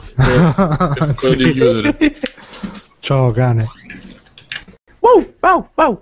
Uh, comunque, uh, dicevo, alla fine questo è un po' l'approccio che io non lo vedo io non lo vedo come dici tu che i giochi sono fatti apposta per supportare que- che, che c'è da dire? Scusa, ci hanno postato una gif sulla chat di uno che, che fa un po' l'hype a canestro, no? Scusa dai. No, guardatela, guardatela un secondo. E eh, linkamela perché io sto entrando in chat. Aspetta, aspetta, te la ripasso. Opla. No, c'è uno, cari amici teleascoltatori, c'è uno. C'è una GIF, eh, vai. Sì, sì, di uno un po' in carne che va a fare canestro e, e non, ce, non ce la fa. Coraggio. Ma che coraggio? Si che, fa... Questo sarebbe esattamente quello che succederebbe se io facessi sta roba. Ma no, dai, addirittura proprio. Giusto? Cosa sì. accadrebbe se Davide farebbe? Vabbè, eh no, infatti no. eh, no a parte i complottismi... No, comunque dicevo, secondo me io lo vedo come il contrario, nel senso che i giochi vengono fatti perché sono giochi, non non vedo il complottismo e vedi tu che sono subservienti a questo tipo di marketing. Il marketing sì, è vero che oramai è così, oramai è il creare hype incredibile su un solo prodotto in modo che poi tutti se lo comprano per parlarne insieme e dopo, dopo un mese già, già, se ne sono scordati perché chi è morto? Eh, comunque, è morto qualcuno accettiamolo. No, Riposa in pace. Ciao Fitch. No, no, niente, mi è partito un po' di roba qua dalla schiena, tranquillo. Ciao Mirk. Insegna i gatti a disegnare. Accettato. Però alla fine diciamo che è proprio quello il motivo per cui alla fine la vera qualità di un gioco la si vede un, un, anche solo un mese dopo, se un mese dopo è ancora interessante giocarci senza l'hype, senza varie cose, se ancora fa bene poi giocarci vuol dire che è, è un buon gioco, altrimenti è, come dici tu un risultato di questa filosofia dell'hype. In realtà è così dappertutto e secondo me non è nemmeno una cosa nuovissima, è semplicemente più evidente perché per, perché ora c'è l'internet, ora l'internet oltre a rendere tutto globale, rende tutto, tra virgolette, memorizzato, ogni discussione la possiamo leggere anni e anni da quando è accaduta, mentre magari prima, con, quando eravamo ragazzini, che magari questo più tu, perché mi viene l'esempio parlando di roba che forse era più nel tuo campo, Bruno, perché era l'età in cui tu eri ragazzino, però magari te parlavi sì, sì, par- parlavi del un ragazzo di vita di Pasolini, Bruno. un ragazzino, quando un ragazzino, sì. un ragazzino te quando andavi a scuola parlavi con i tuoi amici e stavi super hypato dell'ultimo film di Schwarzenegger che magari uno che non è rimasto poi nel tempo, che nessuno si ricorda. E però te ai tempi te lo sei andato a vedere, stavi tra virgolette hypato perché era l'ultimo film di Schwarzenegger, perché ne parlavi con gli amici, poi solo quelli che magari sono film che sono stati davvero belli, mi viene in mente coso, Total Recall originale, come cazzo si chiamava in Atto di, forza. Atto di forza. Atto di forza, che era un buon film. Quelli sono quelli che rimangono e Ma quindi che hanno avuto qualità. Però il, il, fattore hype, il marketing tramite che te te lo vai a vedere perché ci parli con i tuoi amici che tutti stanno parlando di quel film e quindi te lo devi vedere pure tu. Alla fine c'è sempre stato e sempre ci sarà, è semplicemente un metodo, tra virgolette, di marketing, oltretutto anche naturale, perché sì, le case lo spingono con forum, con, eh, con le pagine Facebook soprattutto con cui postano l'immagine e questa immagine, il meme strano, il gioco nostro. Perso. Di che stai parlando? Dell'hype. Ah, dell'hype, ok.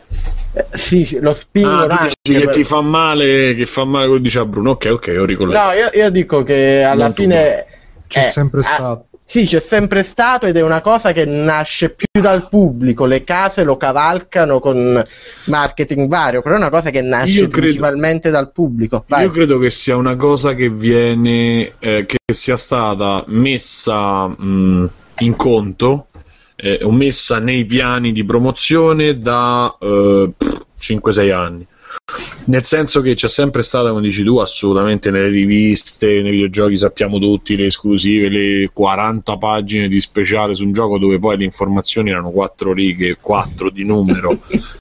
E, però a quell'età e per quel momento ti piaceva perché poi andavi a dire lo sai che si può fumare le sigarette in Metal Gear? Che la gente diceva che cazzo e quindi eh, perché ci vedi laser. Poi è una cosa che usi una volta, una volta e, puoi anche fare senza. Quindi cioè, sono quei quel quel chat, come si chiama? Ta- vabbè, insomma, quella, quella che, quel chiacchiericcio, no, c'è una cosa in inglese non mi viene. Tam tam. C'è quel chiacchiericcio che mm, il popolo della il tam tam, sì, insomma, Chia- che... chiacchierata da come si chiama, da macchinetta dell'acqua. Macchinetta del caffè. Pillow, pillow chat, mi pare che si chiami. Comunque, vabbè. pillow chat è quello ah, pillow chat è quello dopo che scopri, eh, eh, esatto, che quella che cazzate che dici delle cose Vabbè, vabbè, no, no, no. Allora... Hai visto la sigaretta di Metal Gear? Esatto, eh, io, mentre accendi, no? Giusto, giusto. Comunque, va bene. Non ti no, sembra no. Snake? No, un'altra cosa. Comunque dice word of mouth. Word of mouth, bravo Claudio. Ah, eh. E... Sì, sì. E no, dicevo, però dopo è diventato un fai fai uscire il leak eh, fai vedere eh, il video rubato, fai vedere la foto di Assassin di, che era Half-Life 3 con le scale, se vi ricordate. Mm. Fa, cioè tutto quel tutto quel quel, quell'hype insomma, quelle informazioni sti, uh, goccia dopo goccia insomma che vengono date adesso è, è chiaramente una roba fatta apposta, cioè, secondo me. E, quindi, e soprattutto, come diceva Bruno, un po' dopo hai la nausea perché poi ti rendi conto intanto che le informazioni vere, pure le news nei vari n- siti di videogiochi, in, le news interessanti nel giorno sono una se va bene, quella che dici cazzo, questa è una, è una notizia dopo è soltanto per fare accrescere un po' di per fare un po' di critica sterile che però è sempre traffico nei siti quindi non, secondo me lascia molto tempo trova e anche per esempio mon, cioè non per parlare male però uno che mi spaventa nel il positivo però in questo è Gabriel che riesce invece a tenere uh, a tenere un atteggiamento pure abbastanza critico nel senso che diventa poi motivo per meme, cioè nel senso per prendere per il culo determinate cose. Quindi da un certo punto di vista mh, mm, stimo come faccia poi essere così informato, ma dall'altra mi sembra una cosa che può portare al, a, a, all'ossessione, perché non, che ti serve sapere se THQ è stato per dire eh, è stato venduto, non è stato venduto, come, perché. Oppure... Infa- infatti la gente, i, i media non, vuole, non vuole, vogliono che si sappia, ma è per questo che il tizio voleva sparare ai politici, è uscito pazzo dalle troppe news. Cade il silenzio. Eh, beh, insomma... la, com'è la cavalletta che tralasciamo, tralasciamo. Vabbè, no, comunque è... io volevo dire una cosa. Eh per quanto riguarda Valve, per esempio, Valve alla fine è una delle poche software house che si segue con piacere, visto che tu prima hai fatto l'esempio di Half-Life 3, perché alla fine loro non, uh, non ci... cioè, loro fanno del marketing però sui contenuti. Alla fine do, dietro il loro marketing ci sono sempre dei contenuti che magari non sono rivoluzionari però eh, ce la mettono sempre la feature nuova, la cosa che, che, che, che dà un senso a quello che fanno, che non, che non, uh, non lascia tutto in, in, soltanto in forma di, di prodotto, diciamo proprio di consumo superficiale in attesa del prossimo prodotto. Cioè, tu quando ti giochi un gioco della Valve, non è che ti giochi Left 4 Dead, per esempio, e dici ah, mo aspettiamo che esce Left 4 Dead 2, oppure non è che ti giochi Mm, porta le dici aspettiamo cioè magari lo dici perché comunque magari lasciano il finale aperto e tutto quanto però comunque ti fai un'esperienza che è racchiusa in se stessa vale di per sé. Mentre molto spesso capita che delle, de, soprattutto a livello di mainstream per esempio con gli Assassin's Creed ti fai queste esperienze che sono proprio delle come se tu ti fai un viaggio con un inizio una fine poi una volta che sei arrivato alla fine ti buttano giù dal treno, tra virgolette, perché devi ricominciare, devi prendere un altro treno che sarà il seguito, il seguito del seguito, se, proprio per mantenere la ruota che gira. Poi Ma sinceramente, cosa... a parte Assassin's Creed, io ti vorrei sfidare a trovare altri esempi perché Call è una cosa Duty. che ho notato, ma di grandi serie con uh, eh, 3 miliardi Call of Duty alla fine è, è abbastanza autocontenuto perché Call of Duty è il multiplayer, il multiplayer a meno che non sei, cioè c'è ancora gente che gioca al multiplayer di Call of Duty 4, di grandi serie con miliardi di capitoli, con, co- così fatte proprio apposta per avere il prossimo capitolo, a parte Assassin's Creed non me ne vengono in mente altre. C'è ragione. No, comunque quello che volevo dire, a parte questo, è che uh, magari questa cosa qua dell'hype, uh, io e Simone, magari anche Mirko, la sentiamo un po' di più perché noi magari abbiamo visto anche l'evoluzione dell'hype. Tu, Davide, un po' ci sei nato in questa situazione. No, io sinceramente non lo seguo, è un no, ma discorso. Guarda Bruno, leggevo tempo fa, ad esempio, per il cinema, tanto penso che sia stato un po' così per tutti, che eh, le spese per eh, il marketing pubblicitario sono tipo triplicate negli ultimi 5 anni. Ma e l'esempio è. non c'è più, scusa, ti interrompo, perché no. secondo me perché i contenuti ormai. Sì, ma probabilmente per quello che ti pare, però guarda, cioè, ti dico, la proporzione è veramente esagerata, perché guardavo che un film come Avengers, che è costato 200 milioni di dollari, tu dici, va bene, sarà costati 150 mila di, di film, e 50.000 di promozione, in realtà era diviso 50-50, cioè 100.000 dollari di film e 100.000 dollari milio- di promozione. Milioni. Diciamo che oggigiorno, oggigiorno ci sono anche molti più posti dove fare promozione, nel senso che non basta più la rivista, non basta più l'articolo, la roba, il poster, eccetera, ma devi pure avere la campagna social, devi avere la cosa su Twitter, eccetera, no. eccetera. Quindi no. è un cosa, no? Per me no, per me non... cioè, che ci sia la possibilità sì, ma che tu lo debba fare non è detto. Vabbè, lo, se, se, se, vuoi fare, se stai facendo un film per l'appunto 200 milioni di dollari, ti conviene farlo perché è comunque più visibilità che hai. Però a parte questo, uh, no, no, questo volevo dire. No, una cosa che volevo dire io invece è che uh, l'altro giorno ho letto un articolo, non mi ricordo dove, che diceva che per, per far migliorare i giochi dovrebbero migliorare i publisher Mm. perché uh, spiegavano che nell'era di PS2 ci sono stati dei fortissimi guadagni per tutti quanti perché i costi di sviluppo erano minori, c'era una piattaforma unica, quindi non si doveva avere a che fare con un marketing eh, suddiviso tra più piattaforme, eccetera, eccetera. E quindi eh, c'è stato un grande influsso di denaro che ha fatto sì che anche dei manager che magari non erano proprio il massimo eh, guadagnassero un sacco di soldi, avessero dei grandi successi, eccetera, eccetera. E quindi eh, arrivassero ai piani alti, però adesso che siamo arrivati in questa generazione dove invece le cose si sono fatte più difficili, questi manager continuano ad occupare quelle posizioni senza che però eh, abbiano eh, diciamo le, le, le, capacità per occuparle, però ormai sono là e, ed è per questo che diciamo si si assiste a tutte queste uh, software house, questi studi di sviluppo che vengono presi, vengono gestiti male, vengono fatti chiudere subito dopo aver fatto il gioco. È per questo che si assiste a, alle cose tipo che vengono fissati gli obiettivi irrealistici su Metacritic. È per questo che alla fine. Uh, almeno così diceva l'articolo e non, non fatico a crederci perché comunque sia una volta che uno sta in una posizione di, di, di, potere, ci rimane attaccato con le unghie e con i denti, è un po' questo articolo diceva che appunto questa si è verificata questa situazione per cui e anche per questo forse che adesso si triplicano per... e si quadruplicano le spese di marketing perché ci stanno queste professioni tra virgolette ma neanche tra virgolette però che hanno assunto una, un, una importanza è un po' anche inflazionata perché comunque l'esperto di marketing ti dice tu spendi X e guadagni eh, X per 10, te lo presenta tutto con i grafici, con tutto quanto.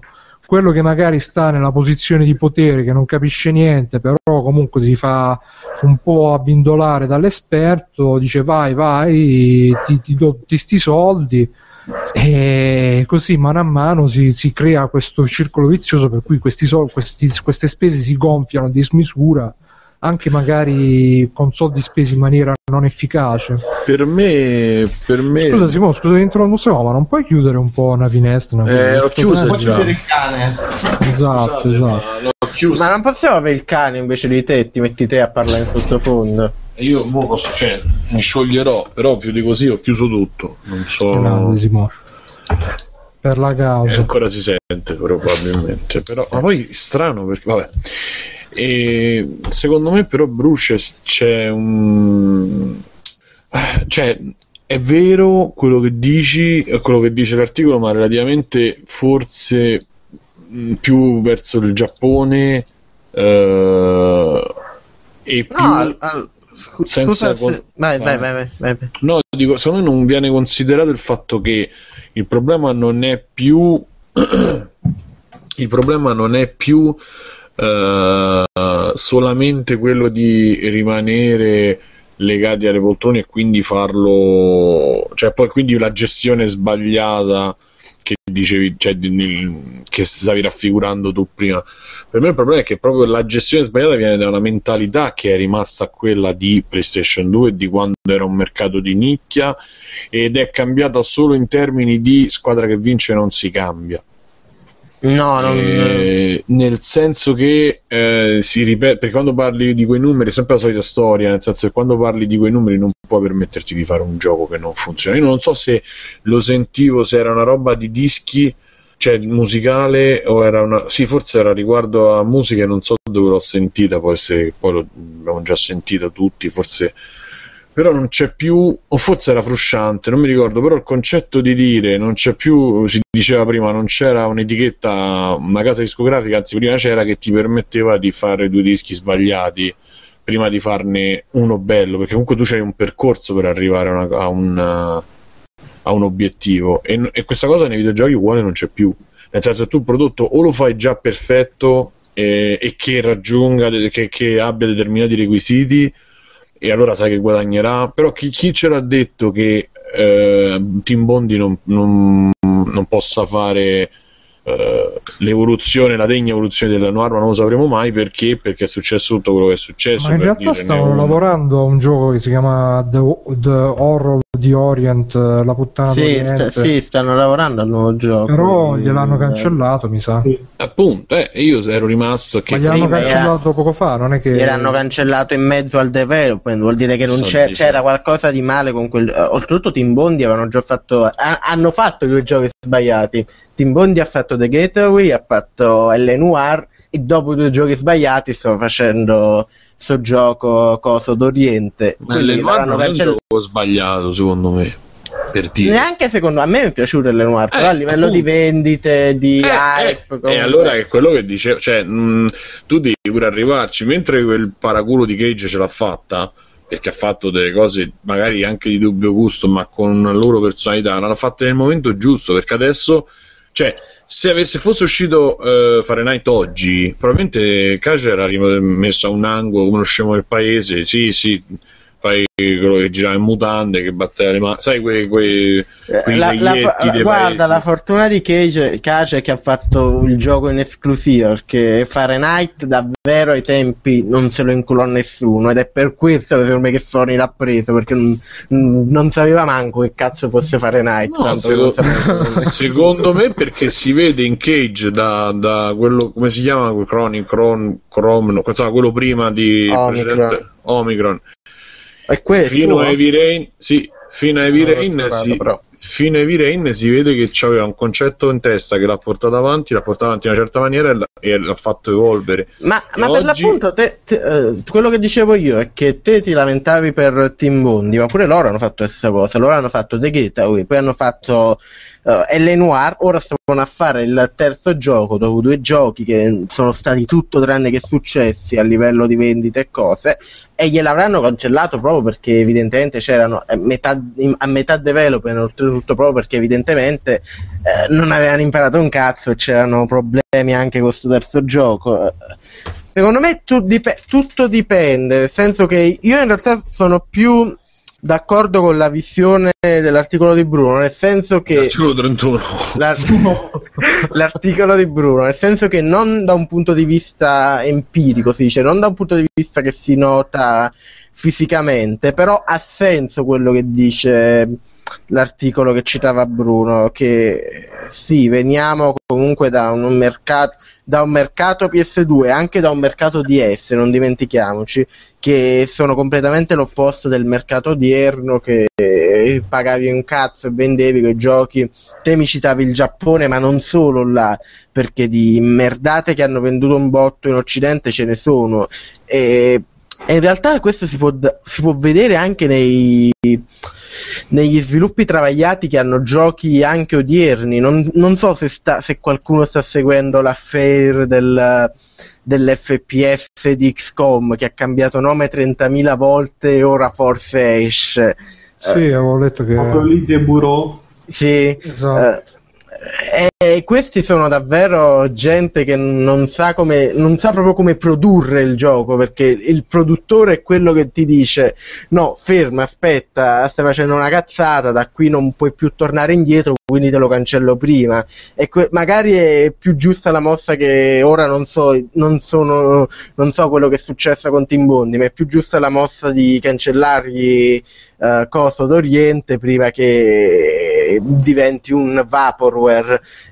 E sì, in effetti questo si vede che ci sono nell'industria ci sono proprio dei produttori che non sanno produrre, che fanno nascere questi vaporware eh, de- che rimangono in development hell per anni e anni e anni e poi Aspetta, escono e sono brutti. Mi, ha- mi sono ricordato adesso che sempre questo articolo diceva che molti publisher, molti appunto di quelli che stanno nei piani alti, magari non, non sanno neanche un cazzo di videogiochi Esatto, esatto. e ne capiscono più di film. Per cui eh, quando lo sviluppatore diciamo, va a presentare, va nella sala note dove deve presentare al, al produttore quello a cui sta lavorando. Se gli fa vedere la scena da film un po' all'Uncharted, diciamo, il produttore dice: Ah, sì, sì, bellissimo, eccetera.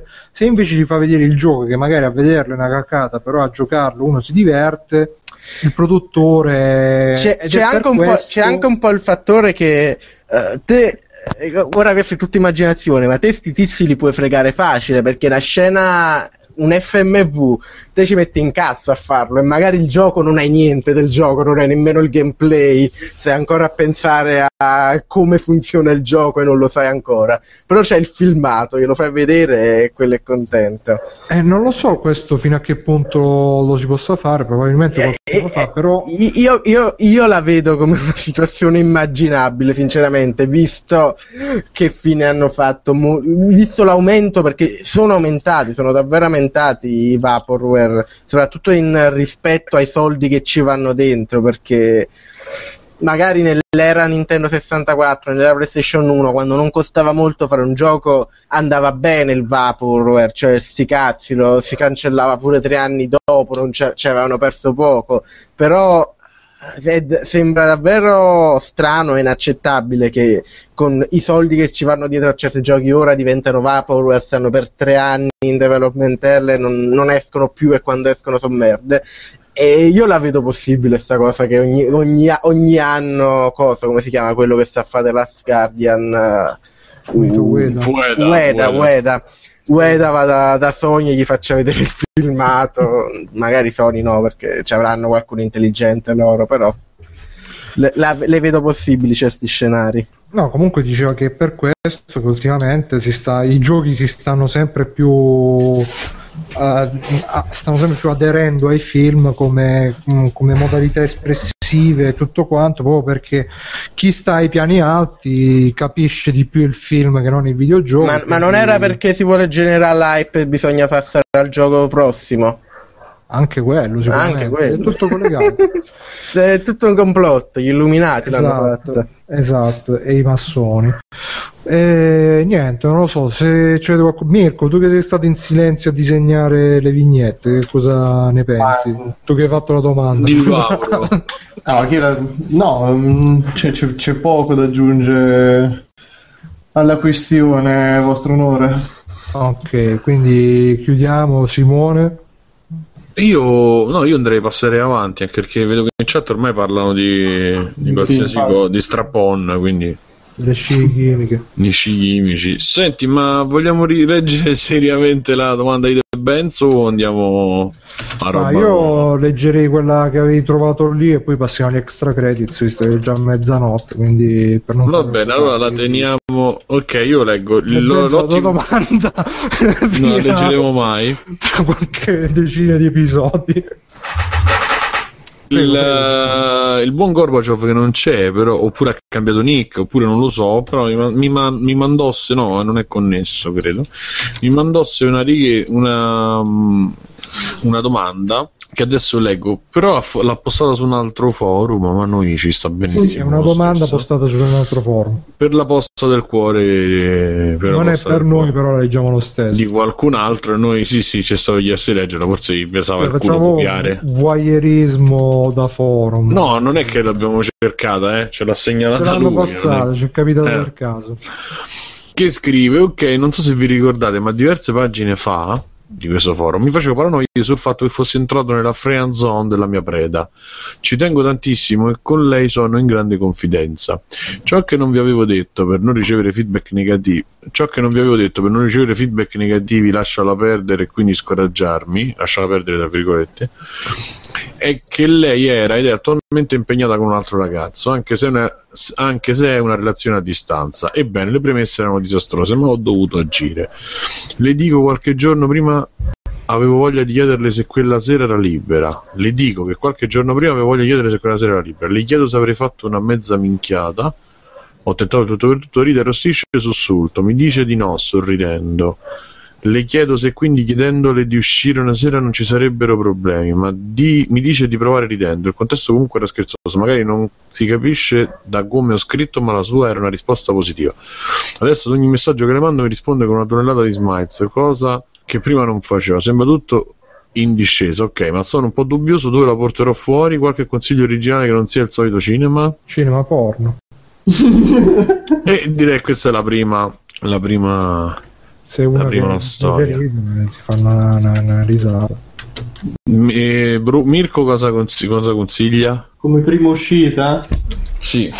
Beh, allora, la prima cosa vai in un concessionario e noleggia un macchinone poi alla seconda volta che vi rivedrete di che sei, ti sei schiantato e che quindi c'è la panda perché prima sei, sei schiantato oppure se tu hai già se tu hai già la, la, il macchinone arrivi con la panda poi dici ti sei schiantato e ti sei comprato il macchinone. No arrivi con una panda da cui esce dentro il macchinone cioè almeno ah, la, sì. impressione. Esatto.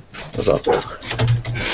E poi No, ma seriamente io di- direi di andare su una classica uscita non troppo impegnativa di un pub, una bevuta. Al cinema eviterei perché non parli poi E poi il, il trucco dello sbadiglio ormai lo conoscono tutti. Però quindi- il trucco dei popcorn del, eh beh, magari della busta, non della busta, del, insomma, avete la capito. borsa dei popcorn. Di buca- No, no, il, Scusi, mi darebbe il una bicchiere di popcorn. che cazzo di il bicchiere di popcorn da cui fa il buco e mentre lei cerca infili Infili il dito.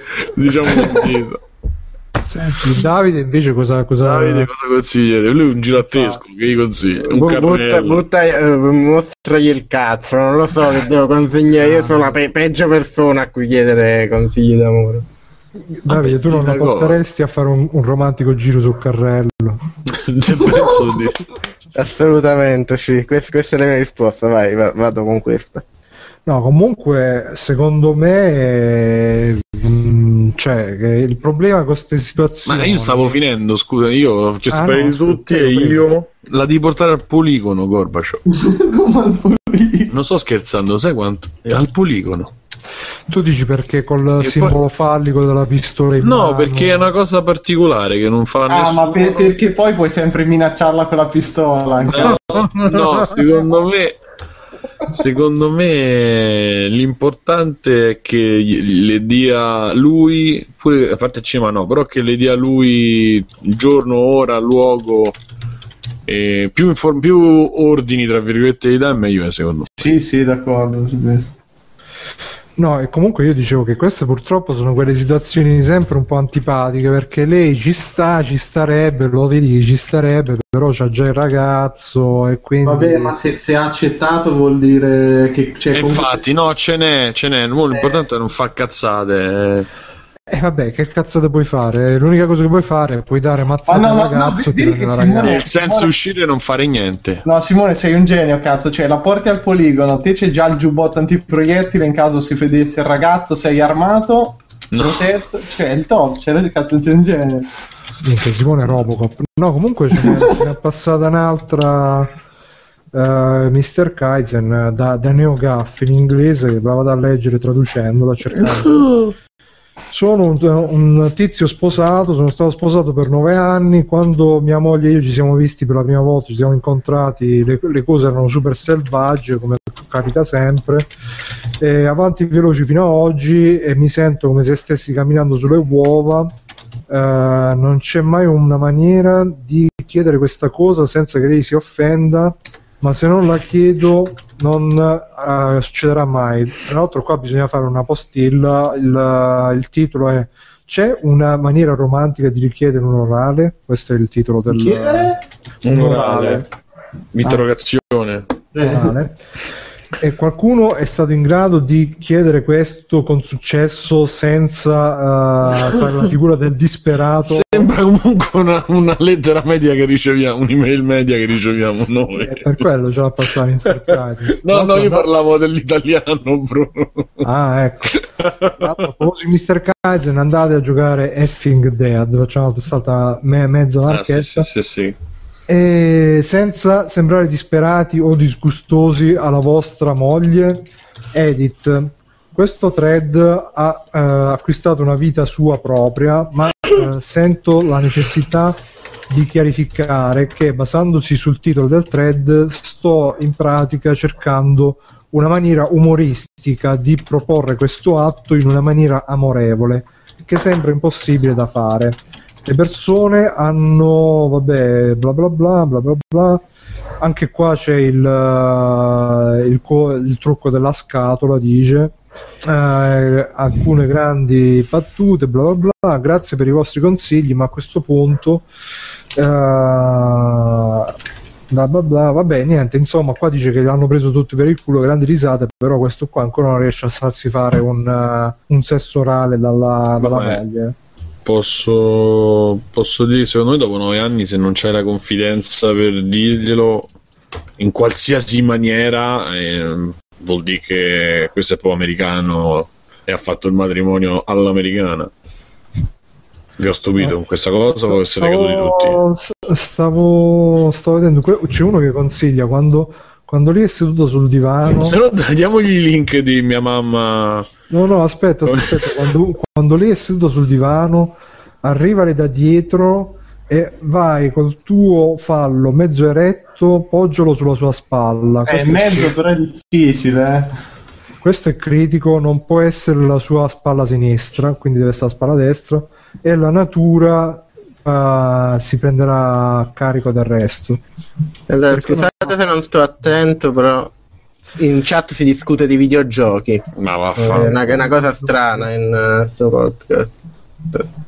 No, comunque sia, boh, no, ma dov'è che si discute di videogiochi in chat tra l'altro? Eh, ma è passato, li avete Sì, conteggiati. eh, sta a parlare di Hollywood, si tira le pippe da solo Davide. Cioè, Davide, c'è gente che ha bisogno Lascialo di te e te non, gli degni mancano un po' d'attenzione. Tra No, l'altro. comunque una maniera scherzosa per chiedere certe cose, non lo so, cari amici, scrivetecela su forum.freeplaying.it, lanciamo questo grande contest. eh, L'orale scherzoso, questo l'orale scherzoso di Freeplaying. L'orale scherzone. anche. Anzi, adesso visto che facciamo il live tweet, lo lancio pure, eh, cari amici, tutti quanti, l'orale scherzoso, nuovo hashtag su Per Davide. tu fuori. Ma io ve lo do pure se me lo chiedete in modo non scherzoso. The funny blowjob. Piacere. Non ti svalutare così, Davide. Infatti, Vabbè che ci vogliamo tutti bene, però.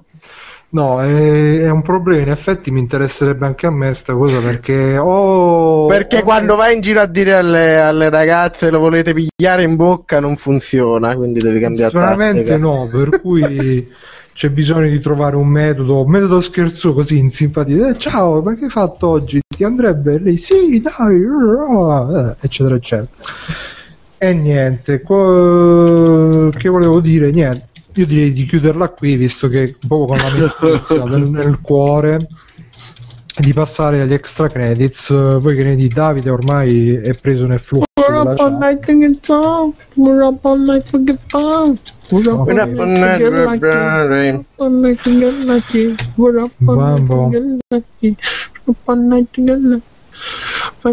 chat.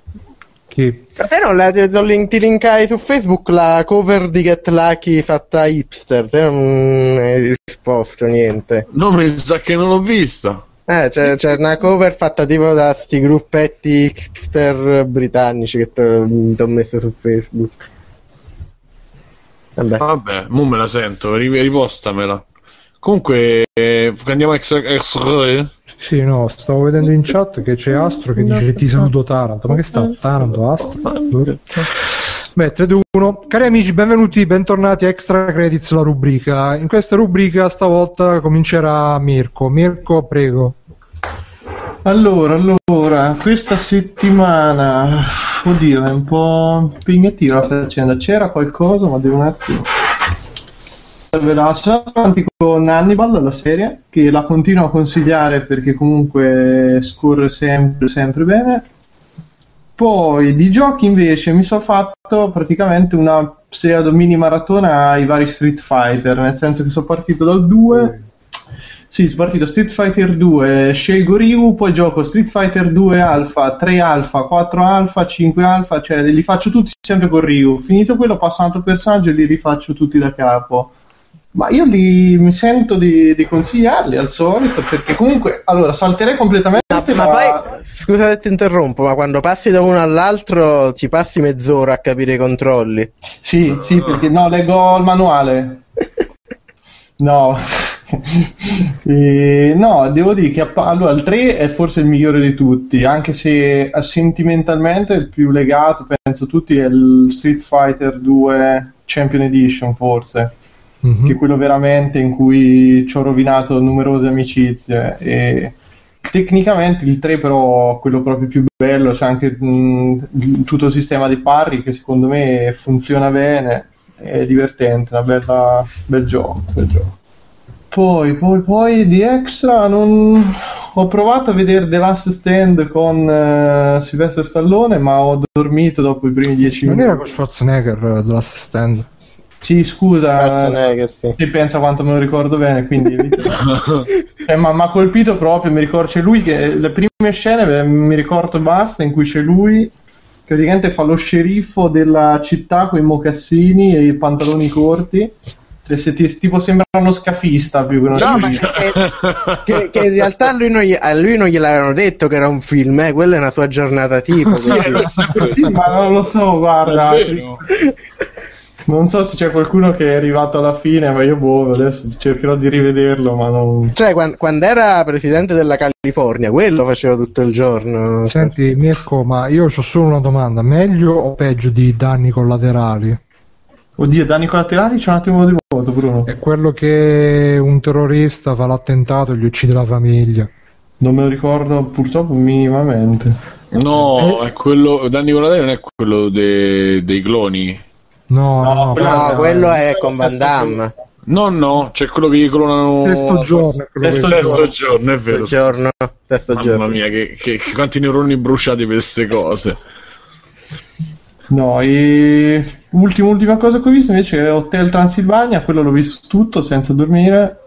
E... Quello in computer grafica. Sì, sì, sì, Ma il cartone stai animato. davvero? Eh? Stai dicendo davvero? Io i Povero. cartoni me, me li guardo tutti e ho visto quello e Paranorman sta Ma è bellissimo Paranormal. E mi ha fatto schifo.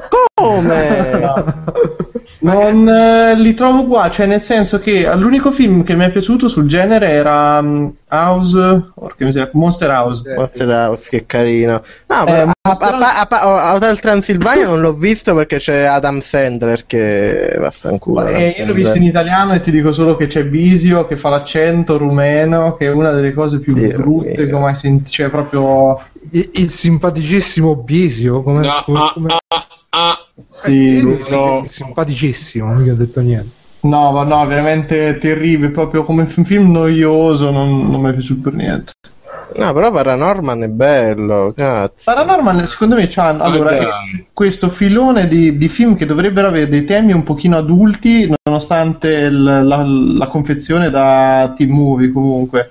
Però non arrivano mai, cioè non si spingono mai dove dovrebbero andarci un po' di un po' Eh, ma Paranorman, Paranorman è fatto, cioè, è fatto davvero, almeno secondo me è fatto davvero col cuore, nel senso il citazionismo, fa il citazionismo però lo fa per eh, chi conosce, non lo fa il citazionismo alla Scream, che vaffanculo Scream. Eh, No, è vero, è vero che è molto ricercato come film, nel senso che c'ha proprio quelle atmosfere poi dei primi, Barton, dei primi film di Barton, quelli un pochino più ma carini. anche piglia, piglia, come si dice, piglia le inquadrature pari pari da vari film, cioè, eh, ma- c'era il giorno dei morti viventi. No, no, ma a livello di citazione tecnicamente è fatto benissimo quello, a differenza di Hotel Transilvania che è veramente quattro poligoni in croce eh, fatti male. Eh, però non, non lo so, o so io che ho perso proprio il ragazzino che c'è dentro che non riesco più a appassionarmi a...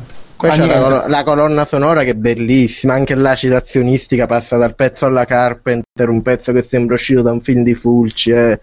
Eh, Io, io l'ho amato proprio perché è, fa- è fatto davvero col cuore, però vabbè, posso capire No, che possa... guarda, ti dico, non, non c'ho nulla da ridire sulla realizzazione tecnica, anche la sceneggiatura non è, non è male, i dialoghi non sono malaccio, però mh, me l'aspetto, me, mi aspettavo, un- forse ti dico, erano aspettative mie, ad avere un film con un sottotesto, capito? Che comunque lo potevo apprezzare un pochino anch'io a 30 anni piuttosto, invece tolto appunto quella patina citazioni e eccetera eccetera. Insomma anche, anche cioè, molte scene si risolvono nella maniera più banale eh, che gli è venuto in mente mentre a volte potevano proprio puntare un pochino su essere un po' più ricercato come Ah, l'unica, l'unica scena che mi ha dato davvero fastidio è tutta la parte con gli zombie che... eh, In, ma- in macchina, tutta quella scena slapstick che sì, che è dura lunghissima troppo. e non c'entra niente con tutto il resto del film Pe- so- pe- però il resto del film, non lo so, a me mi ha proprio. Mi, è proprio mi aspettavo una mezza cagata perché eh, cioè, non non mi piaceva il trailer. L'ho visto come me ero. Sono andato là, sono rimasto proprio mi sono innamorato del film. Però sarà io che ho l'innamoramento facile, dovrò mostrargli il cazzo al film, farò il trucco dei popcorn. e niente quindi questa è stata la mia settimana passo vai vai, vai Davide visto che Vado io? Ok, io Vabbè, a parte che ho giocato ai primi Mega Man, e...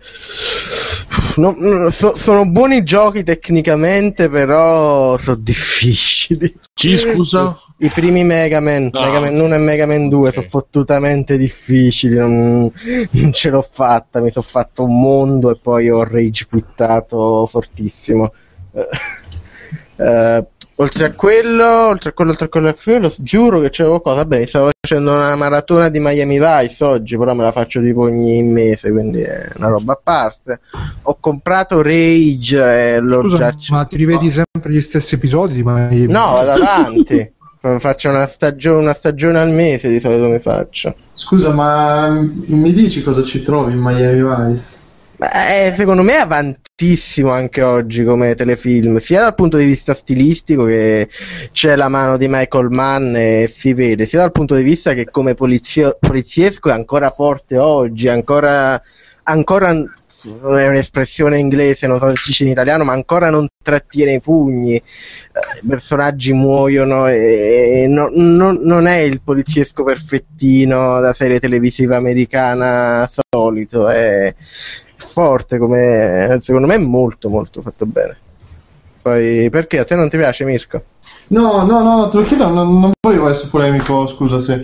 Eh, no, perché è una serie che non, non mi ha mai appassionato più di tanto, però ammetto di non averla mai seguita più di tanto. Cioè, il film per dite mi è piaciuto, però vale un po' un cazzo. No, il film non è la metà della serie, la serie è davvero bella secondo me, Anche, anche vista oggi, anche vista oggi non solo ha un suo perché, ma sta avanti all'80% dei polizieschi. No, è per- perché proprio capito una di quelle serie che non, non sono mai riuscito a seguire, quindi ecco, ti chiedevo se insomma meritava. Poi, poi anche in contesto storico, nel senso è, è la prima serie che ha iniziato a usare canzoni pop come colonna sonora, è la prima serie che veniva chiamato la- il poliziesco dell'era di MTV perché iniziava a incapsulare quello stile, tra virgolette, stylish in... Sì, eh, infatti a me una delle robe più disturbanti che mi ricordo come più disturbanti erano le spadriglias bianche che c'avevo ogni tanto.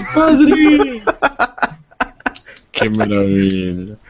Lo sai che mm, Mirko non, non- non capiranno questa cosa che hai detto in Delle spadriglie, dai, le spadriglie. nessuno.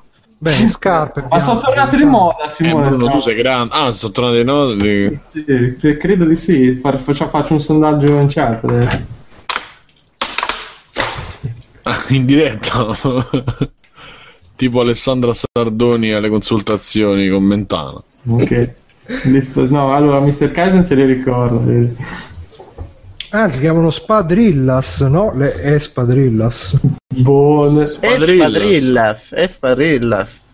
Forse è la versione Io ho sempre 2003. scritto- io ho scritto spadri con la J, poi spadriglias. Sì.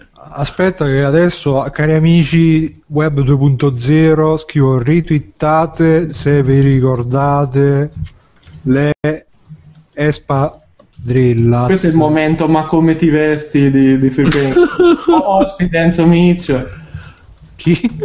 Enzo Miccio, dai. Enzo Ciccio. Vabbè.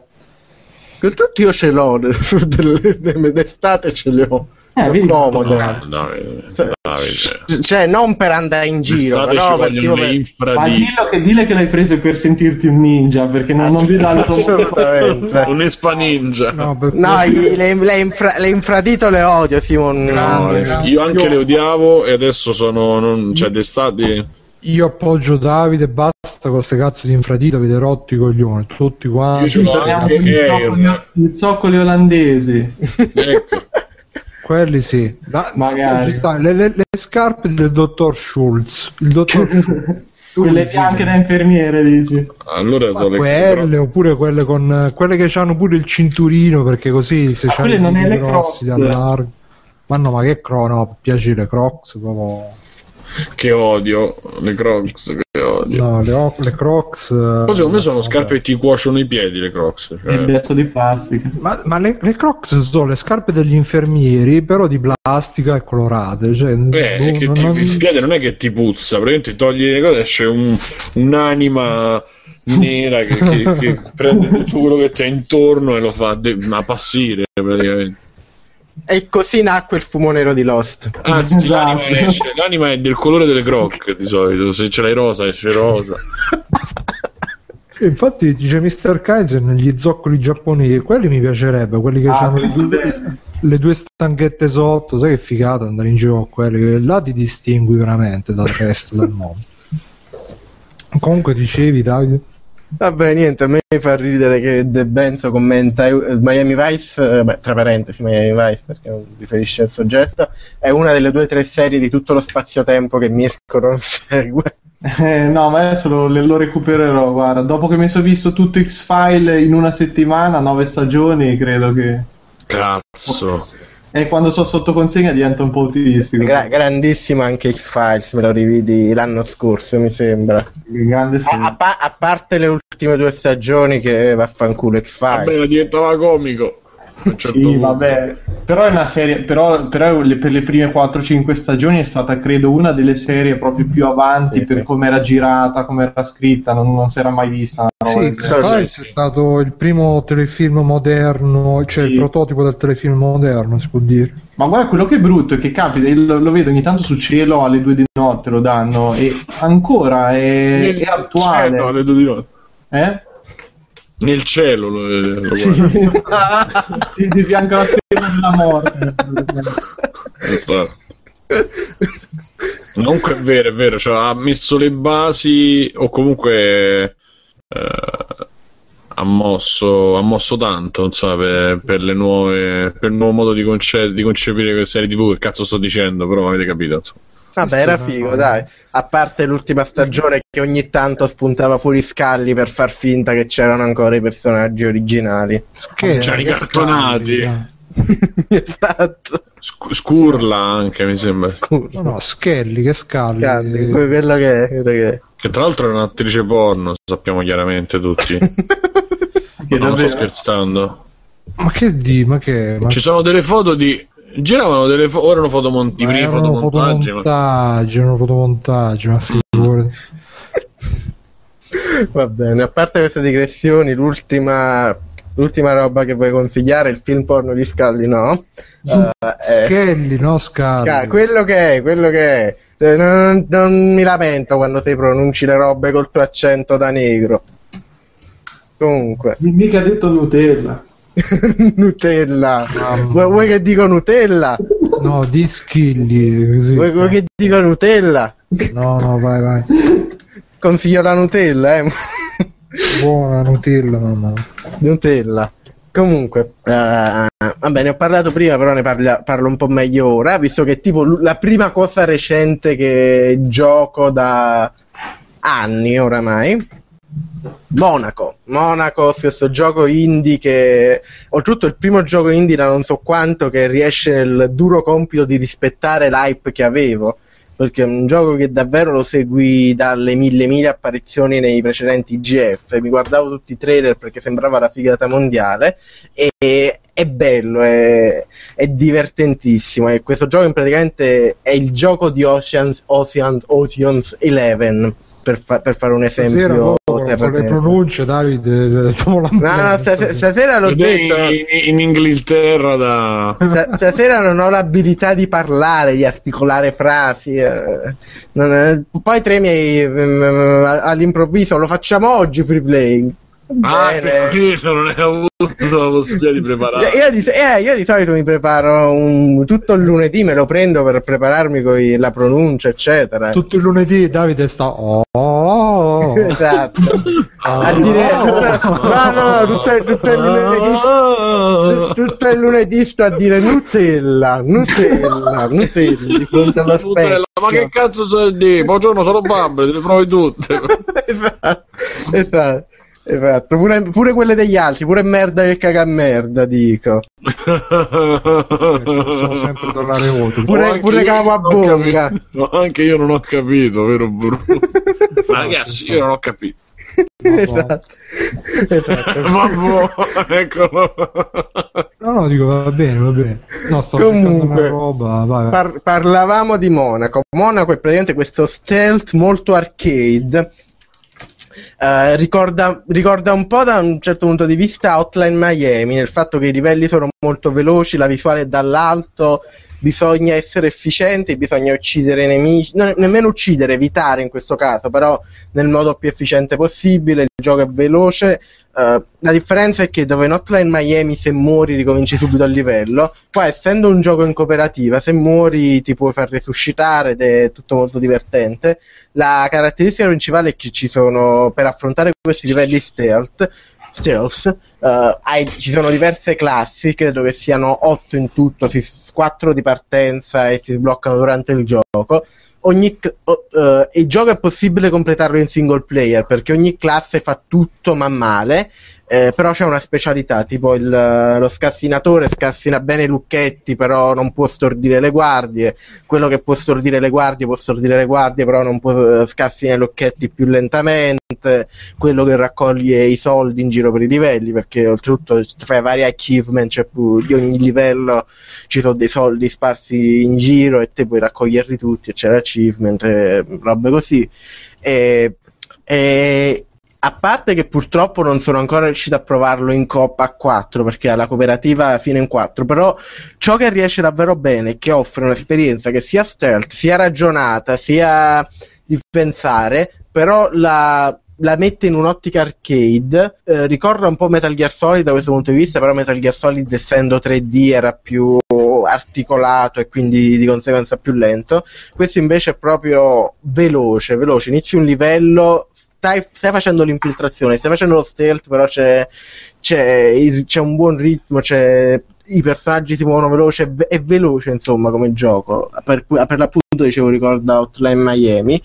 E oltre a, oltre a un gameplay solidissimo, rigiocabile perché puoi raccogliere le monetine, ci sono le varie classi, eccetera. Oltretutto, quando si gioca in multiplayer è un bordello pazzesco, soprattutto se non si comunica perché o, ognuno va, fa quello che cazzo si vuole, perché ognuno ha il suo schermo, eccetera, eccetera, quindi diventa, diventa un bordello gradevolissimo. Uh, come ciliegina sulla torta, pure la storia è storia, tra virgolette, su dialoghi fra un livello e l'altro, sono molto divertenti, i personaggi hanno ognuno queste personalità esagerate, e comunque è, è, deliziosa la storia e 10 su 10, 10 lode, 100 su 100, 130. Vai. Chissà quanto ti ha pagato. Sì. no, comunque davvero, se, soprattutto se avete gente con cui giocarci in multiplayer, uh, prendetevelo e divertitevi. Poi c'è pure il multiplayer locale, che è una roba che oramai non si trova più in molti giochi recenti. Il multiplayer locale non l'ho ancora provato anche questo, però probabilmente anche questo farà finire tante amicizie, un po' come lo Street Fighter di Mirko. Mm. Uh, e niente, questo questo è Monaco, comprate Monaco, andate a cercarvi il trailer, pure il trailer è fantastico, non ti innamorato di questo gioco. Sì, sì, uh, fa... oh, ma ancora lo devo giocare. Appena me lo eh, perché sei una persona brutta te, perché te ti lamenti, eh, i giochi sono lineari, sono brutti, non hanno gameplay e poi il gioco con gameplay bello che esce non te lo giochi. Eh, ma solo che mi devo imparare tutti i comandi. Esa- esa- esatto, esatto. Bruno, eh, Bruno ci metteremo lì un giorno davanti al camino col libro con i comandi. Pagina 1, premi io, avanti, io avanti, vai esatto. avanti. Io leggo e tu provi, dai Bruno, premi V doppia.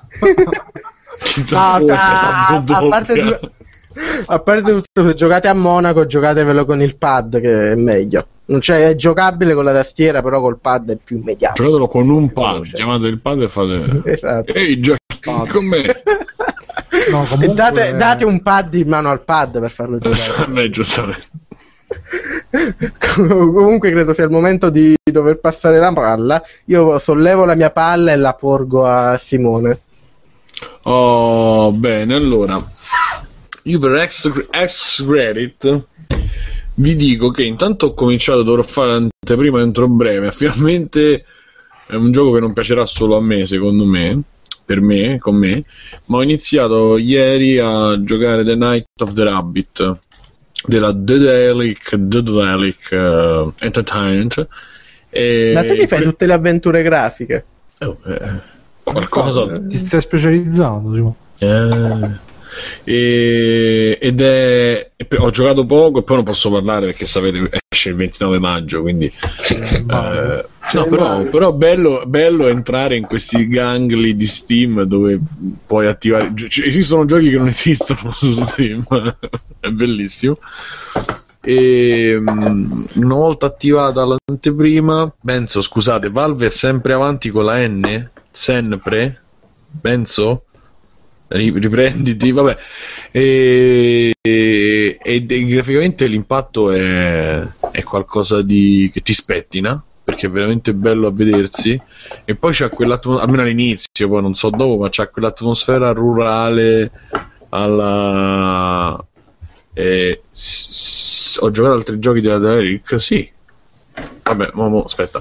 E Come si chiama quella- il gioco? The Rabbit Non ho sentito niente. The Night of the Rabbit The Night of the Ra- Vediamo un po'. Eh, la roba è cioè l'impatto all'inizio è veramente bello con questa atmosfera eh, fumettosa però poi con, con- con questa pontaria ru- rurale rupestre c'è sta bucolica ecco con eh, sembra la prima scena del Signore degli Anelli. La casa ricorda un po' Nuova Zelanda quel mondo lì molto relax. E parte subito con dei giochetti di Eh, che bello, sto vedendo Sì. le immagini. eh, è Capito. veramente bello, c'è un character design veramente bello. Non capisco Eh, perché il personaggio principale c'ha basto cilindro in testa, però. eh, neanch'io ancora, perché ancora non ce l'ha. Ah, ok. Eh, però c'è questa cosa di. mm, Perché c'è il coniglio nel cilindro. eh sì, Ah, probabilmente eh. sarà quello. c'è Non è il professor Layton il protagonista. questo- c'è- no, c'è questo concetto di. Comunque abbiamo appena spoilerato che il gioco c'ha un cilindro e c'è un coniglio.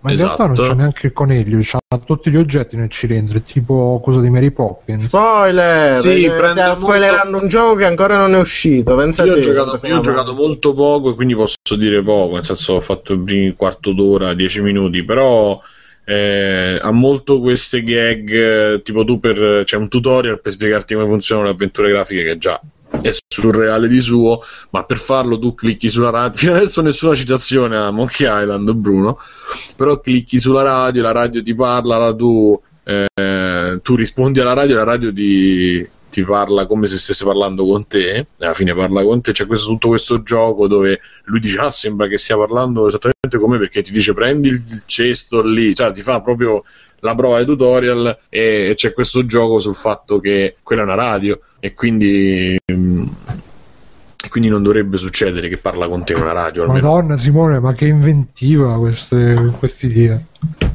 No, La scimmia a tre teste c'è. parte subito con questo mondo, ho detto, non ho detto che è un'idea bella o nuova, ho detto una cosa che però eh, rende ed è carina.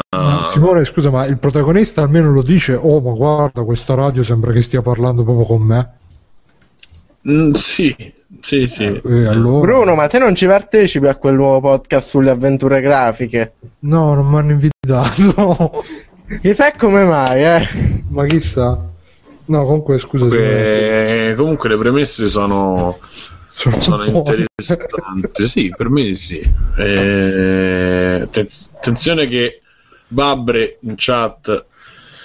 Vabbè. E... Allora, questo è. Poi Attenzione a Babra in chat, così in generale. Eh, sì, Fate attenzione che c'ha le malattie, vi E contagio. penso, allora ho visto Deponia in gameplay e Torchlight eh, in gameplay, non li ho giocati, io ti, ti dirò la, ti dirò la verità. E De Benzo mi chiede come lo vedi rispetto agli altri. Da quello che ho visto sembra un po' lo stile del Deponia, però con il character design più rifinito. E poi staremo a vedere andando avanti, insomma, come, No, un attimo, ma Torchlight mica è de- Dalek. Sì, sul sito di Dalek Sì, ci sta vediamo. Torchlight 2. Quindi The Dalek Entertainment, Harvest entertainment. Sì. No, non c'è il Torchlight, sono sul sito. Come no? Le Dalek entertainment, vai avanti, c'è, c'è scritto Torchlight. No, sto a Games, c'hanno tutti i Games. Oh, Torchlight 2, eccolo qua. Vabbè, eh, l'importante era... Torchlight 2 è di Runic Games. Oh, qui c'ho, c'ho il sito davanti, ma poi adesso... Io c'ho, io c'ho il sito davanti, pure io. Anche io c'ho il sito davanti, c'è scritto che hanno fatto Monkey Island. No, sono curioso mo, perché fammi vedere che sito c'hai tu, più che altro. Oh, Perché Dalek fa avventure grafiche. Lo metto in chat, che, che devo dire? No, no, ma perché non è, per, non è per insultarti a te. Aspetta, È il publisher. È il spiego publisher. tutto io, esatto, è il publisher e non è lo sviluppatore. Adesso, Esatto. dopo che siamo stati questi, questi bellissimi minuti. Che uccidono la radiofonia e la, e la a parlare di chi, chi ha pubblicato cosa, che, Che- Eh, amici, perché, facciamo che vi perché infatti l'ha pubblicato solo in Germania perché c'è il sito tedesco sul sito inglese non c'è Torchlight 2 No, qui ho scritto Spielle, Ah. pensavo che fosse una cosa inglese, Unterman e poi Shop ma, ma soprattutto perché sei andato sul sito tedesco te? Io cercavo dei Dalek intantoneamente, ma- e vabbè. Comunque, e non posso sbottonarmi di più perché c'è un embargo, perché c'è di qua uscirà una preview su TIS. hai detto non posso sbottonarmi di più. io credo che mia. De Dalek a questo punto ci denuncerà tipo qualcosa Spero di no, perché... No. Andiamo tutto sta parte. Vabbè, comunque, poi tolto questo, non ho giocato. Non ho giocato altre cose. Ah, sì, eh, continuo a giocare a Quiz Cross e Song Pop, ma già ne abbiamo parlato, quindi no.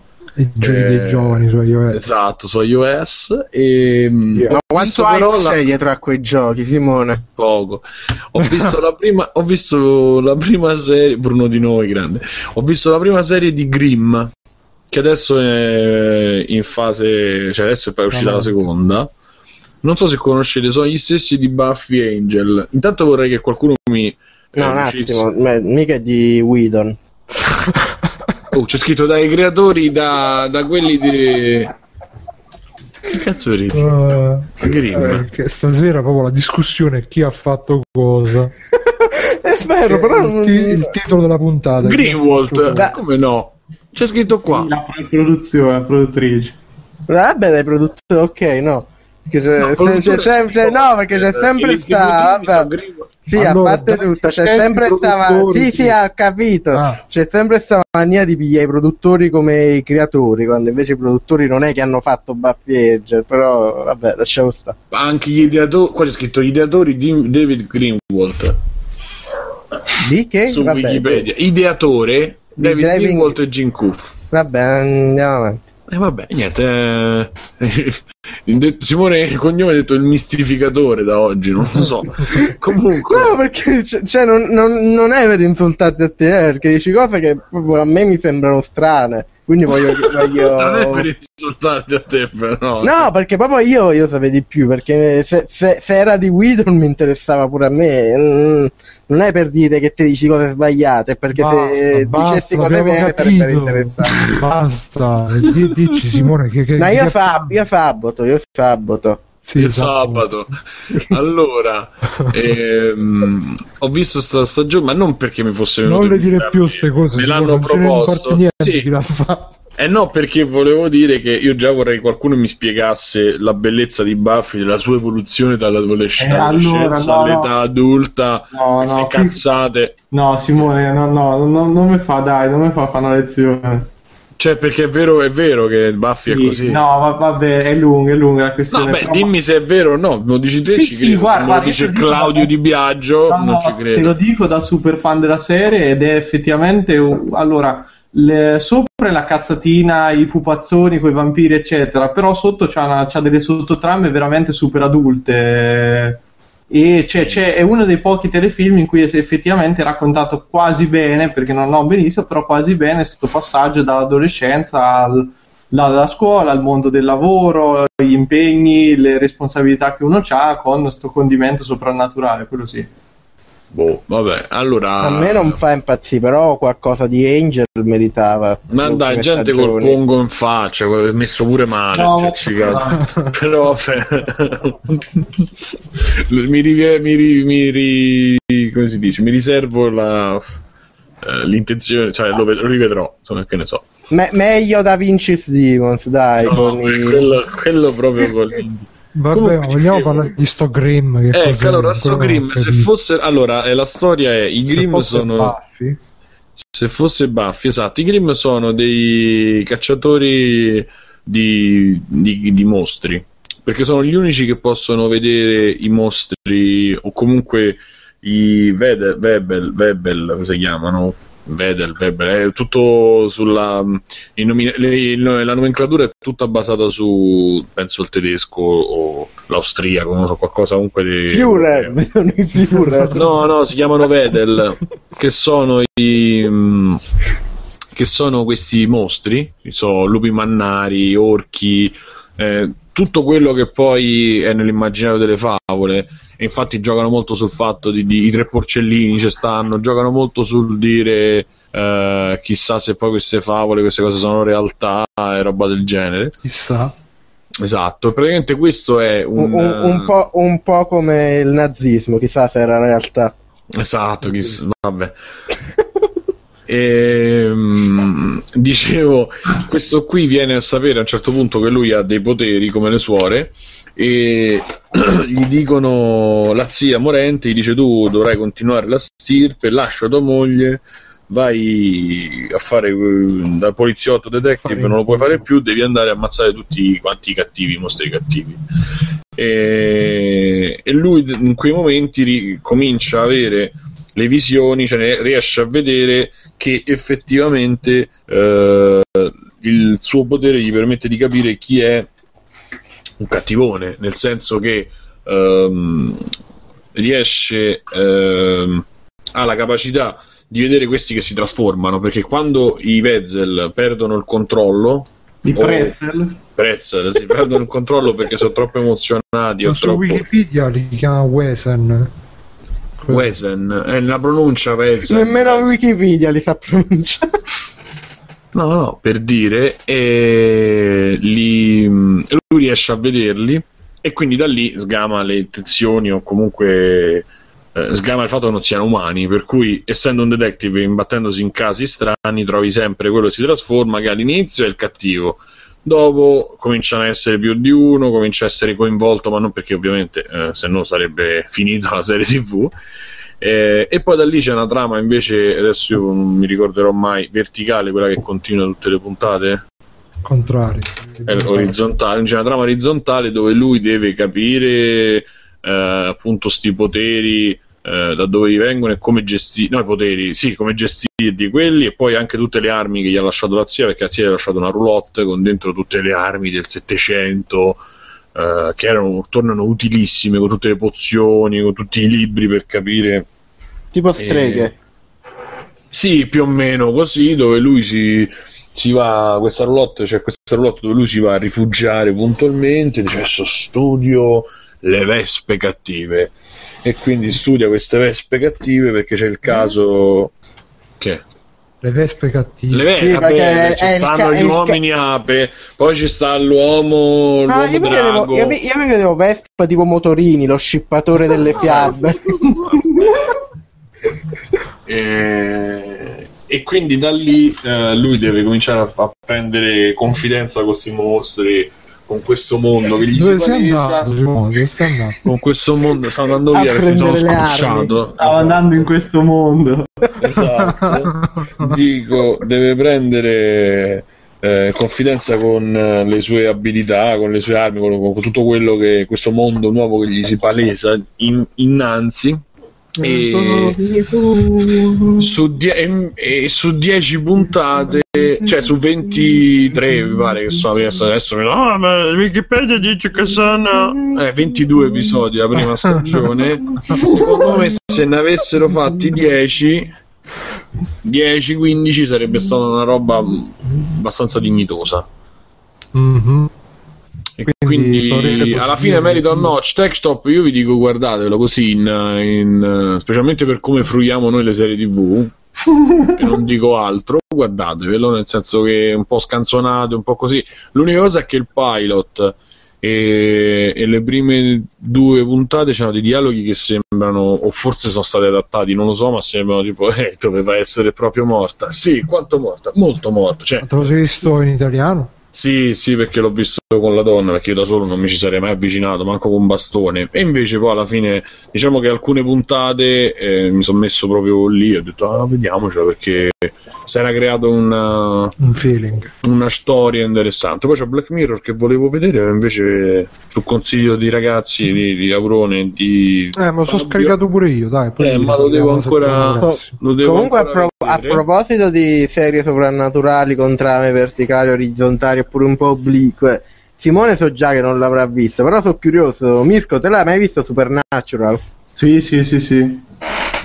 A me, a me, a me mi piace fino alla quinta e quarta e quinta stagione sono un capolavoro. No, no, anche a me è una serie che mi è mi è sempre piaciuta, cioè è una serie di una leggerezza incredibile. Sì, Anzi, però quarta e, qua- quarta e quinta inizia- quando inizia, perché le- il- la- per chi non l'ha visto, il plot vero inizia dalla quarta stagione. sì, è vero. Da tipo tre stagioni geniale, insomma, di scrittura. Ma in realtà, cioè, oddio, la, la peggiore, la, proprio la stagione brutta, brutta è la prima in cui ogni puntata, tipo, l'episodio numero 2 rifanno The Ring, episodio numero 4 rifanno un altro film. Sì, però secondo me è gradevole, nonostante que- quelle me sono, ho visto la 6 e dalla 6 ho chiuso perché era proprio... Ma però guarda che a me comunque rimane, a parte che c'ha quelle puntate proprio fuori da ogni contesto che sono assurde e fanno ridere, però è una delle poche serie che è riuscita a creare una mitologia all'interno della serie carina, seguibile. Non è chiaro che non è che pretendi, diciamo, mamma mia che cazzata, c'è il diavolo che ha aperto l'inferno. Sì, è tutta così, però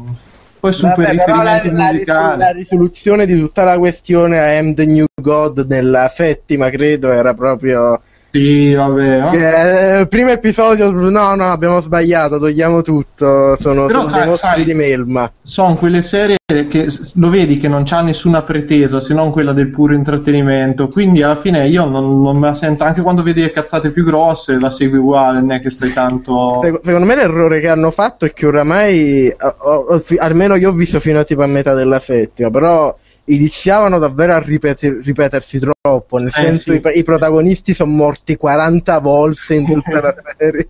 Sì, ma avevano finito pure i parenti. A un certo punto arriva un po' il nonno, un po' lo zio. No, guarda, questo è il tuo cugino di secondo grado, però morto nella guerra. de-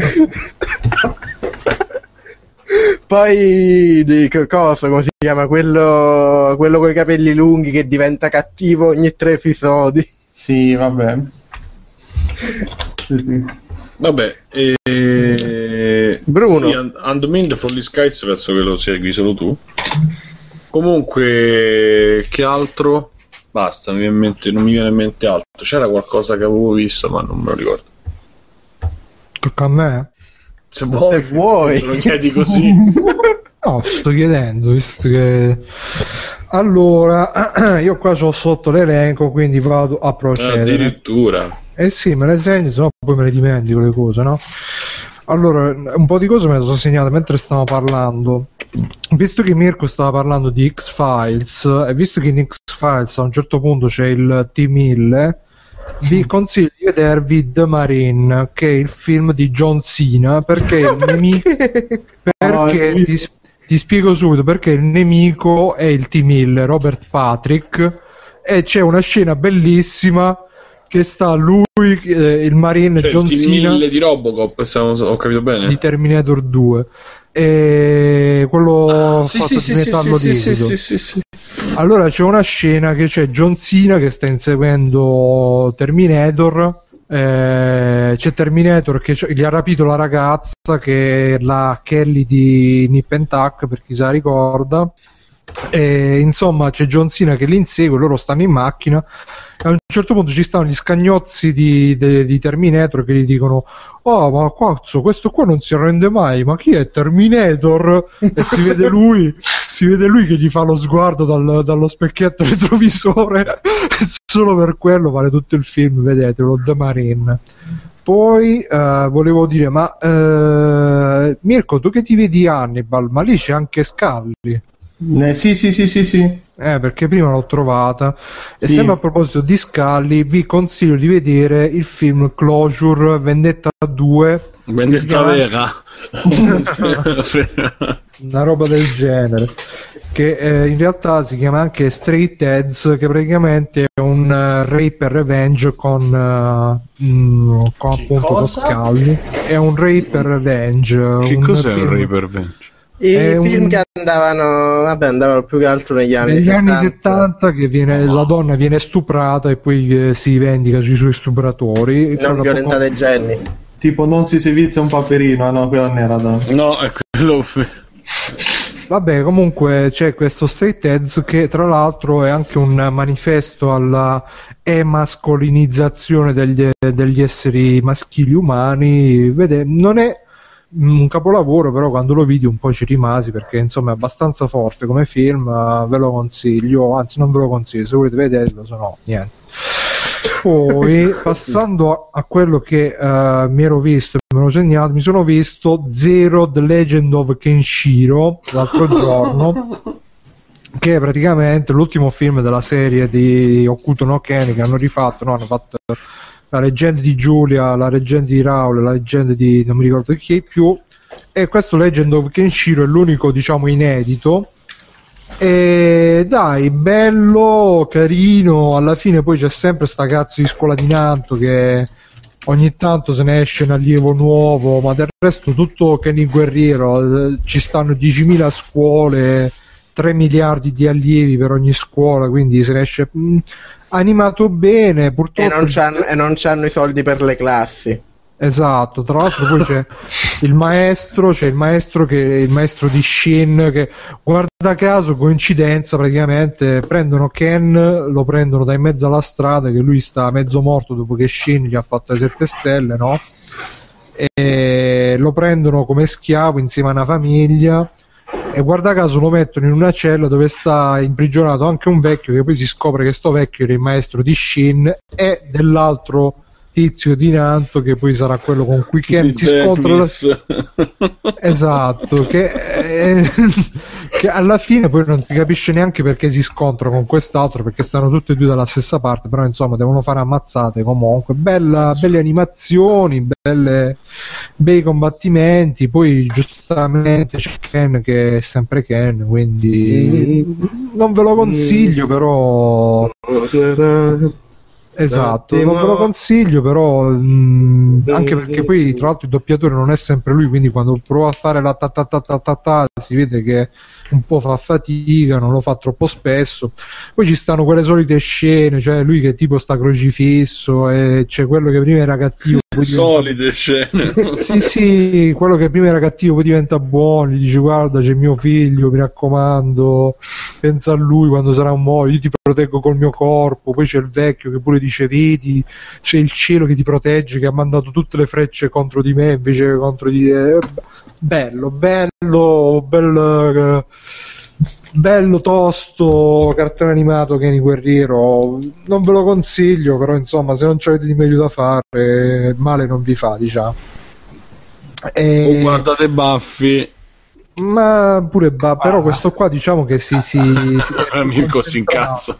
No, no, ma guarda, ti capisco perfettamente perché è una serie che a riguardarla adesso non, non è fattibile. Però ammetto che è una serie che veramente se la guardi, secondo me quando c'hai 16 anni è la serie della vita. Ma tu mi salvi pure streghe, quindi. No, no, no, dai, non esageriamo Simone, dai. Stre- Streghe era bellissimo in quanto bruttissimo, quindi non scherziamo. Streghe- Se avessero era- fatto un porno con Eh, anche, loro- anche. Ma streghe, l'unica cosa di streghe è che c'era Brenda di Beverly Hills che Sì. è una strega e, e poi comunque c'è Andmind che adesso in chat ci dirà l'aneddoto relativo allo spin-off di X-Files che tra l'altro quello era Millennium quello- Millennium, mamma mia, che schifo. ha avuto grandissimo successo Sì, sì, sì. E tutti dicevano "Uh, il nuovo telefilm di Chris Carter bellissimo con quello che ha fatto Alien uh, eh, eh, Ah, ecco, una Eh. cosa figa che vi posso consigliare, se avete finito, Alien. mi sono in mente altre due cose.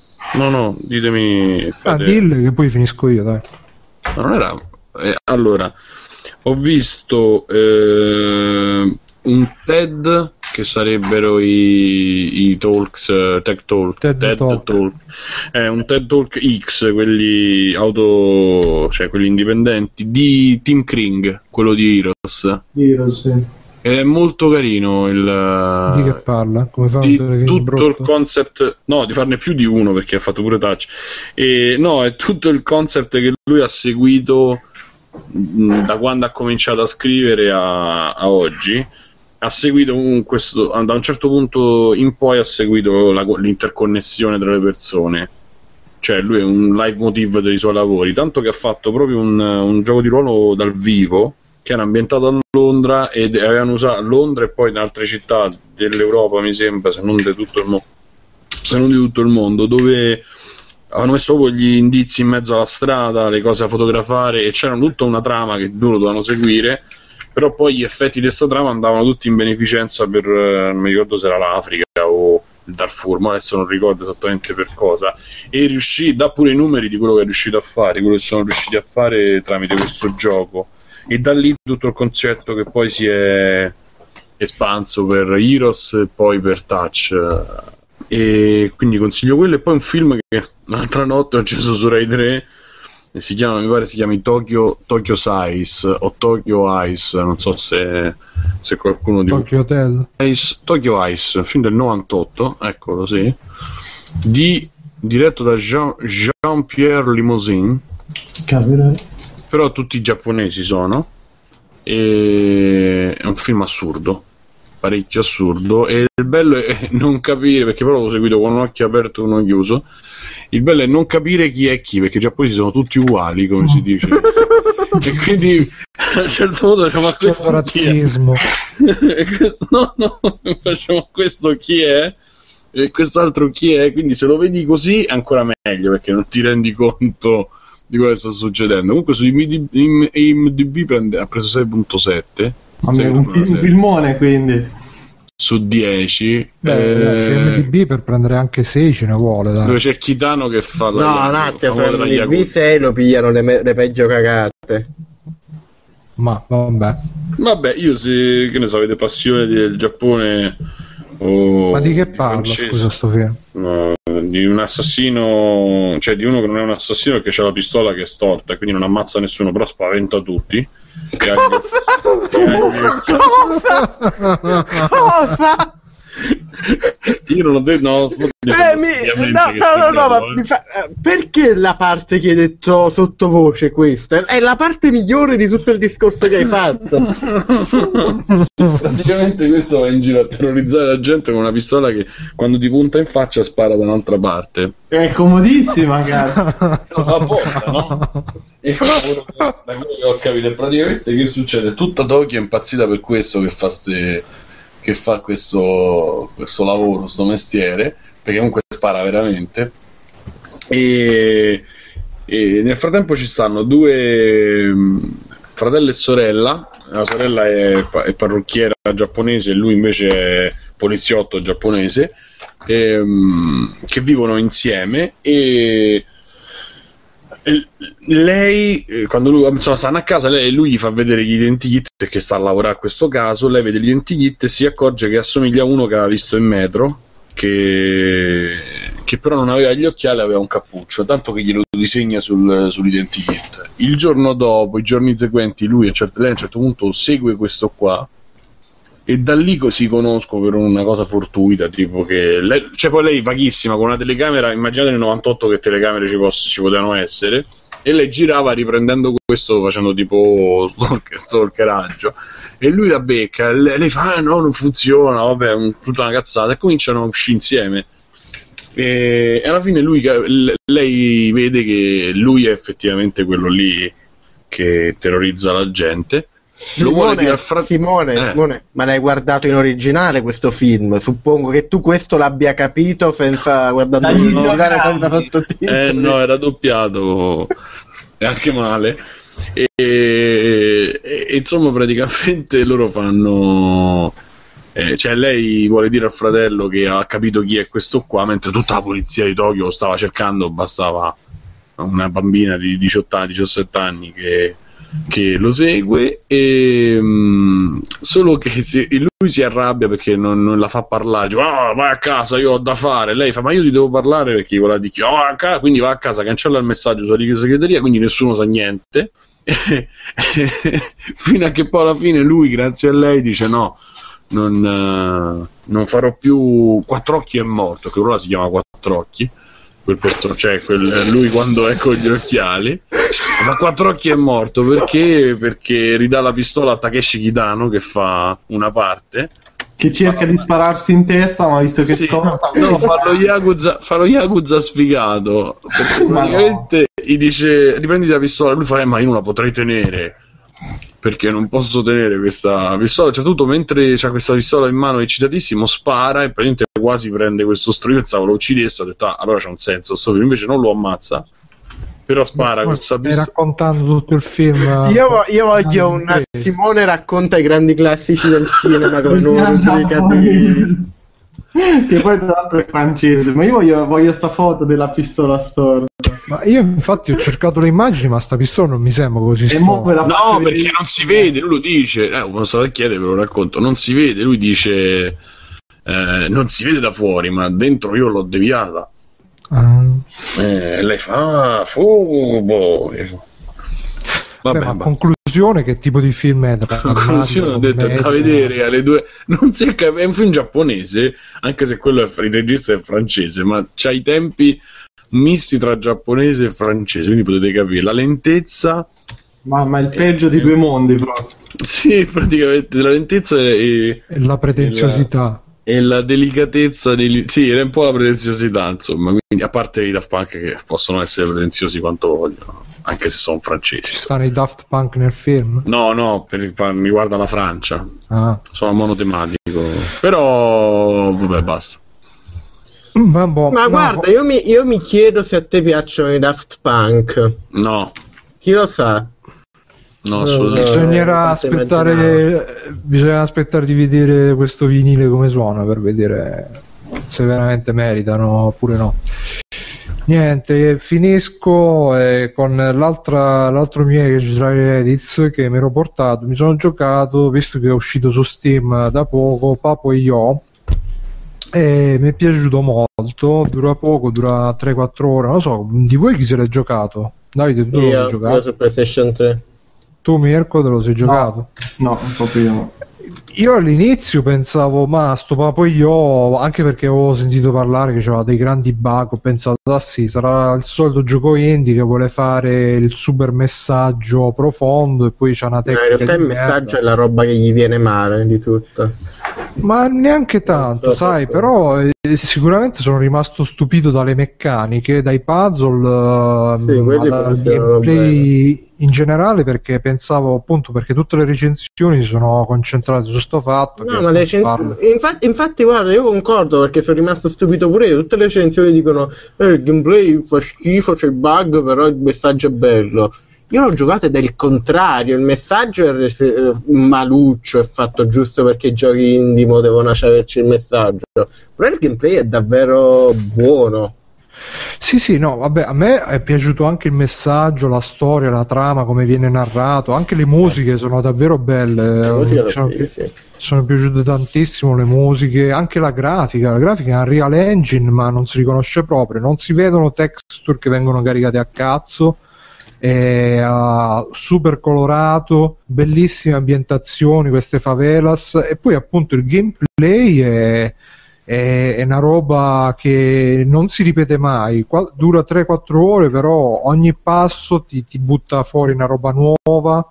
Sono, è molto basato sulla manipolazione dell'ambiente, quindi ci sono sti, sti scenari che, che si trasformano e s- mh, deformando strutture, spostando case, mettendole una sopra l'altra e tutte queste robe qua. C'è una parte finale che proprio c'è l'effetto tipo Inception con tutto lo scenario che si ripiega su se stesso, come quando nel film appunto Inception si vede che, che lei sta, sta facendo la prova di, di, di fare l'architetto e c'è tutta la, la città che si, si incurva su se stessa.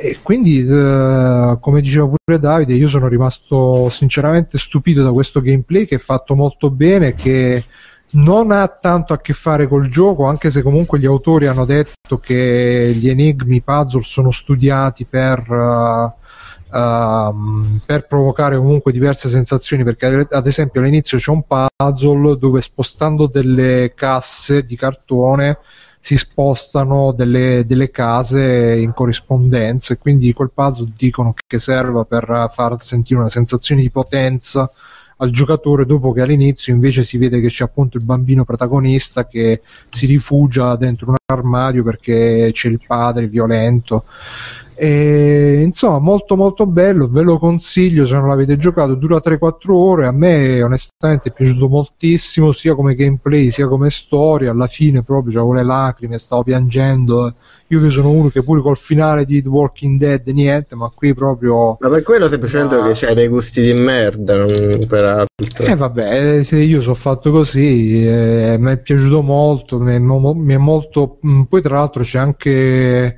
in realtà sulla trama ce ne sarebbe anche da discutere perché lui comunque dà questo problema del padre violento alcolizzato, dà una risposta abbastanza personale che non vi sto a svelare, però volendo se ne potrebbe anche discutere. E poi, ripeto, è molto bello, molto visionario eh, molto bello da vedere, molto piacevole. Gli enigmi non, non, richiedono, non sono proprio dei rompicapo da scelvellarsi, quindi si, si risolve anche con leggerezza. Con, eh, ripeto, c'è sta cosa che ogni, ogni piesso spinto ti aggiunge una roba nuova, quindi non è mai ripetitivo, è molto concentrato, consigliato, consigliatissimo, Papo e io. E niente. Uh, io, vabbè, siamo arrivati alla fine, chiudiamo qua. Eh, grazie per averci sentito. Io sono stato Bruno Barbera. Mi trovate su www.recensori.it, www.indivolt.it e su BrunoB78 su Twitter. Come ci sono stati Simone Cognome. Dove ti troviamo, Simone? Teamshelter.com e The Shelter, tutto quello che è Shelter. E Ben Malaussene, Twitter e via. Davide? In giro, Twitter o Mimimpo. Grande. E uh, Mirko? Mi trovate su, su, Facebook, su Twitter Mirko-basso Pierfe e su Tumblr eh, mircopierfederici.tumblr.com e niente, questi sono stati i nostri gentili ospiti. Grazie per averci seguito a quelli che sono stati in diretta, grazie per averci sentito a quelli che ci seguono nel podcast. Mi raccomando, pulite bene, lavate bene i piatti. Uh, andate sempre su www.freeplank.it, uh, iTunes, Facebook, Google Plus, Twitter uh, e su forum.freeplank.it. Chissà che non riscatta un'altra live cazzona in settimana, visto che avete gradito e sono contento. Siamo contenti. Chissà, chissà, siamo tutti grandi contenti, tanto tanto. Ci vediamo, ci sentiamo anzi la settimana prossima. Ciao a tutti, salutate. Ciao ciao. Ciao ciao ciao ciao ciao ciao ciao ciao. Zaggen. Ah. Ah. È finito la sega triste, Bruno. Sì. Ah, ma... Conan, qual è il meglio della vita? Schiacciare i nemici, inseguirli mentre fuggono e ascoltare i lamenti delle femmine. Questo è bene.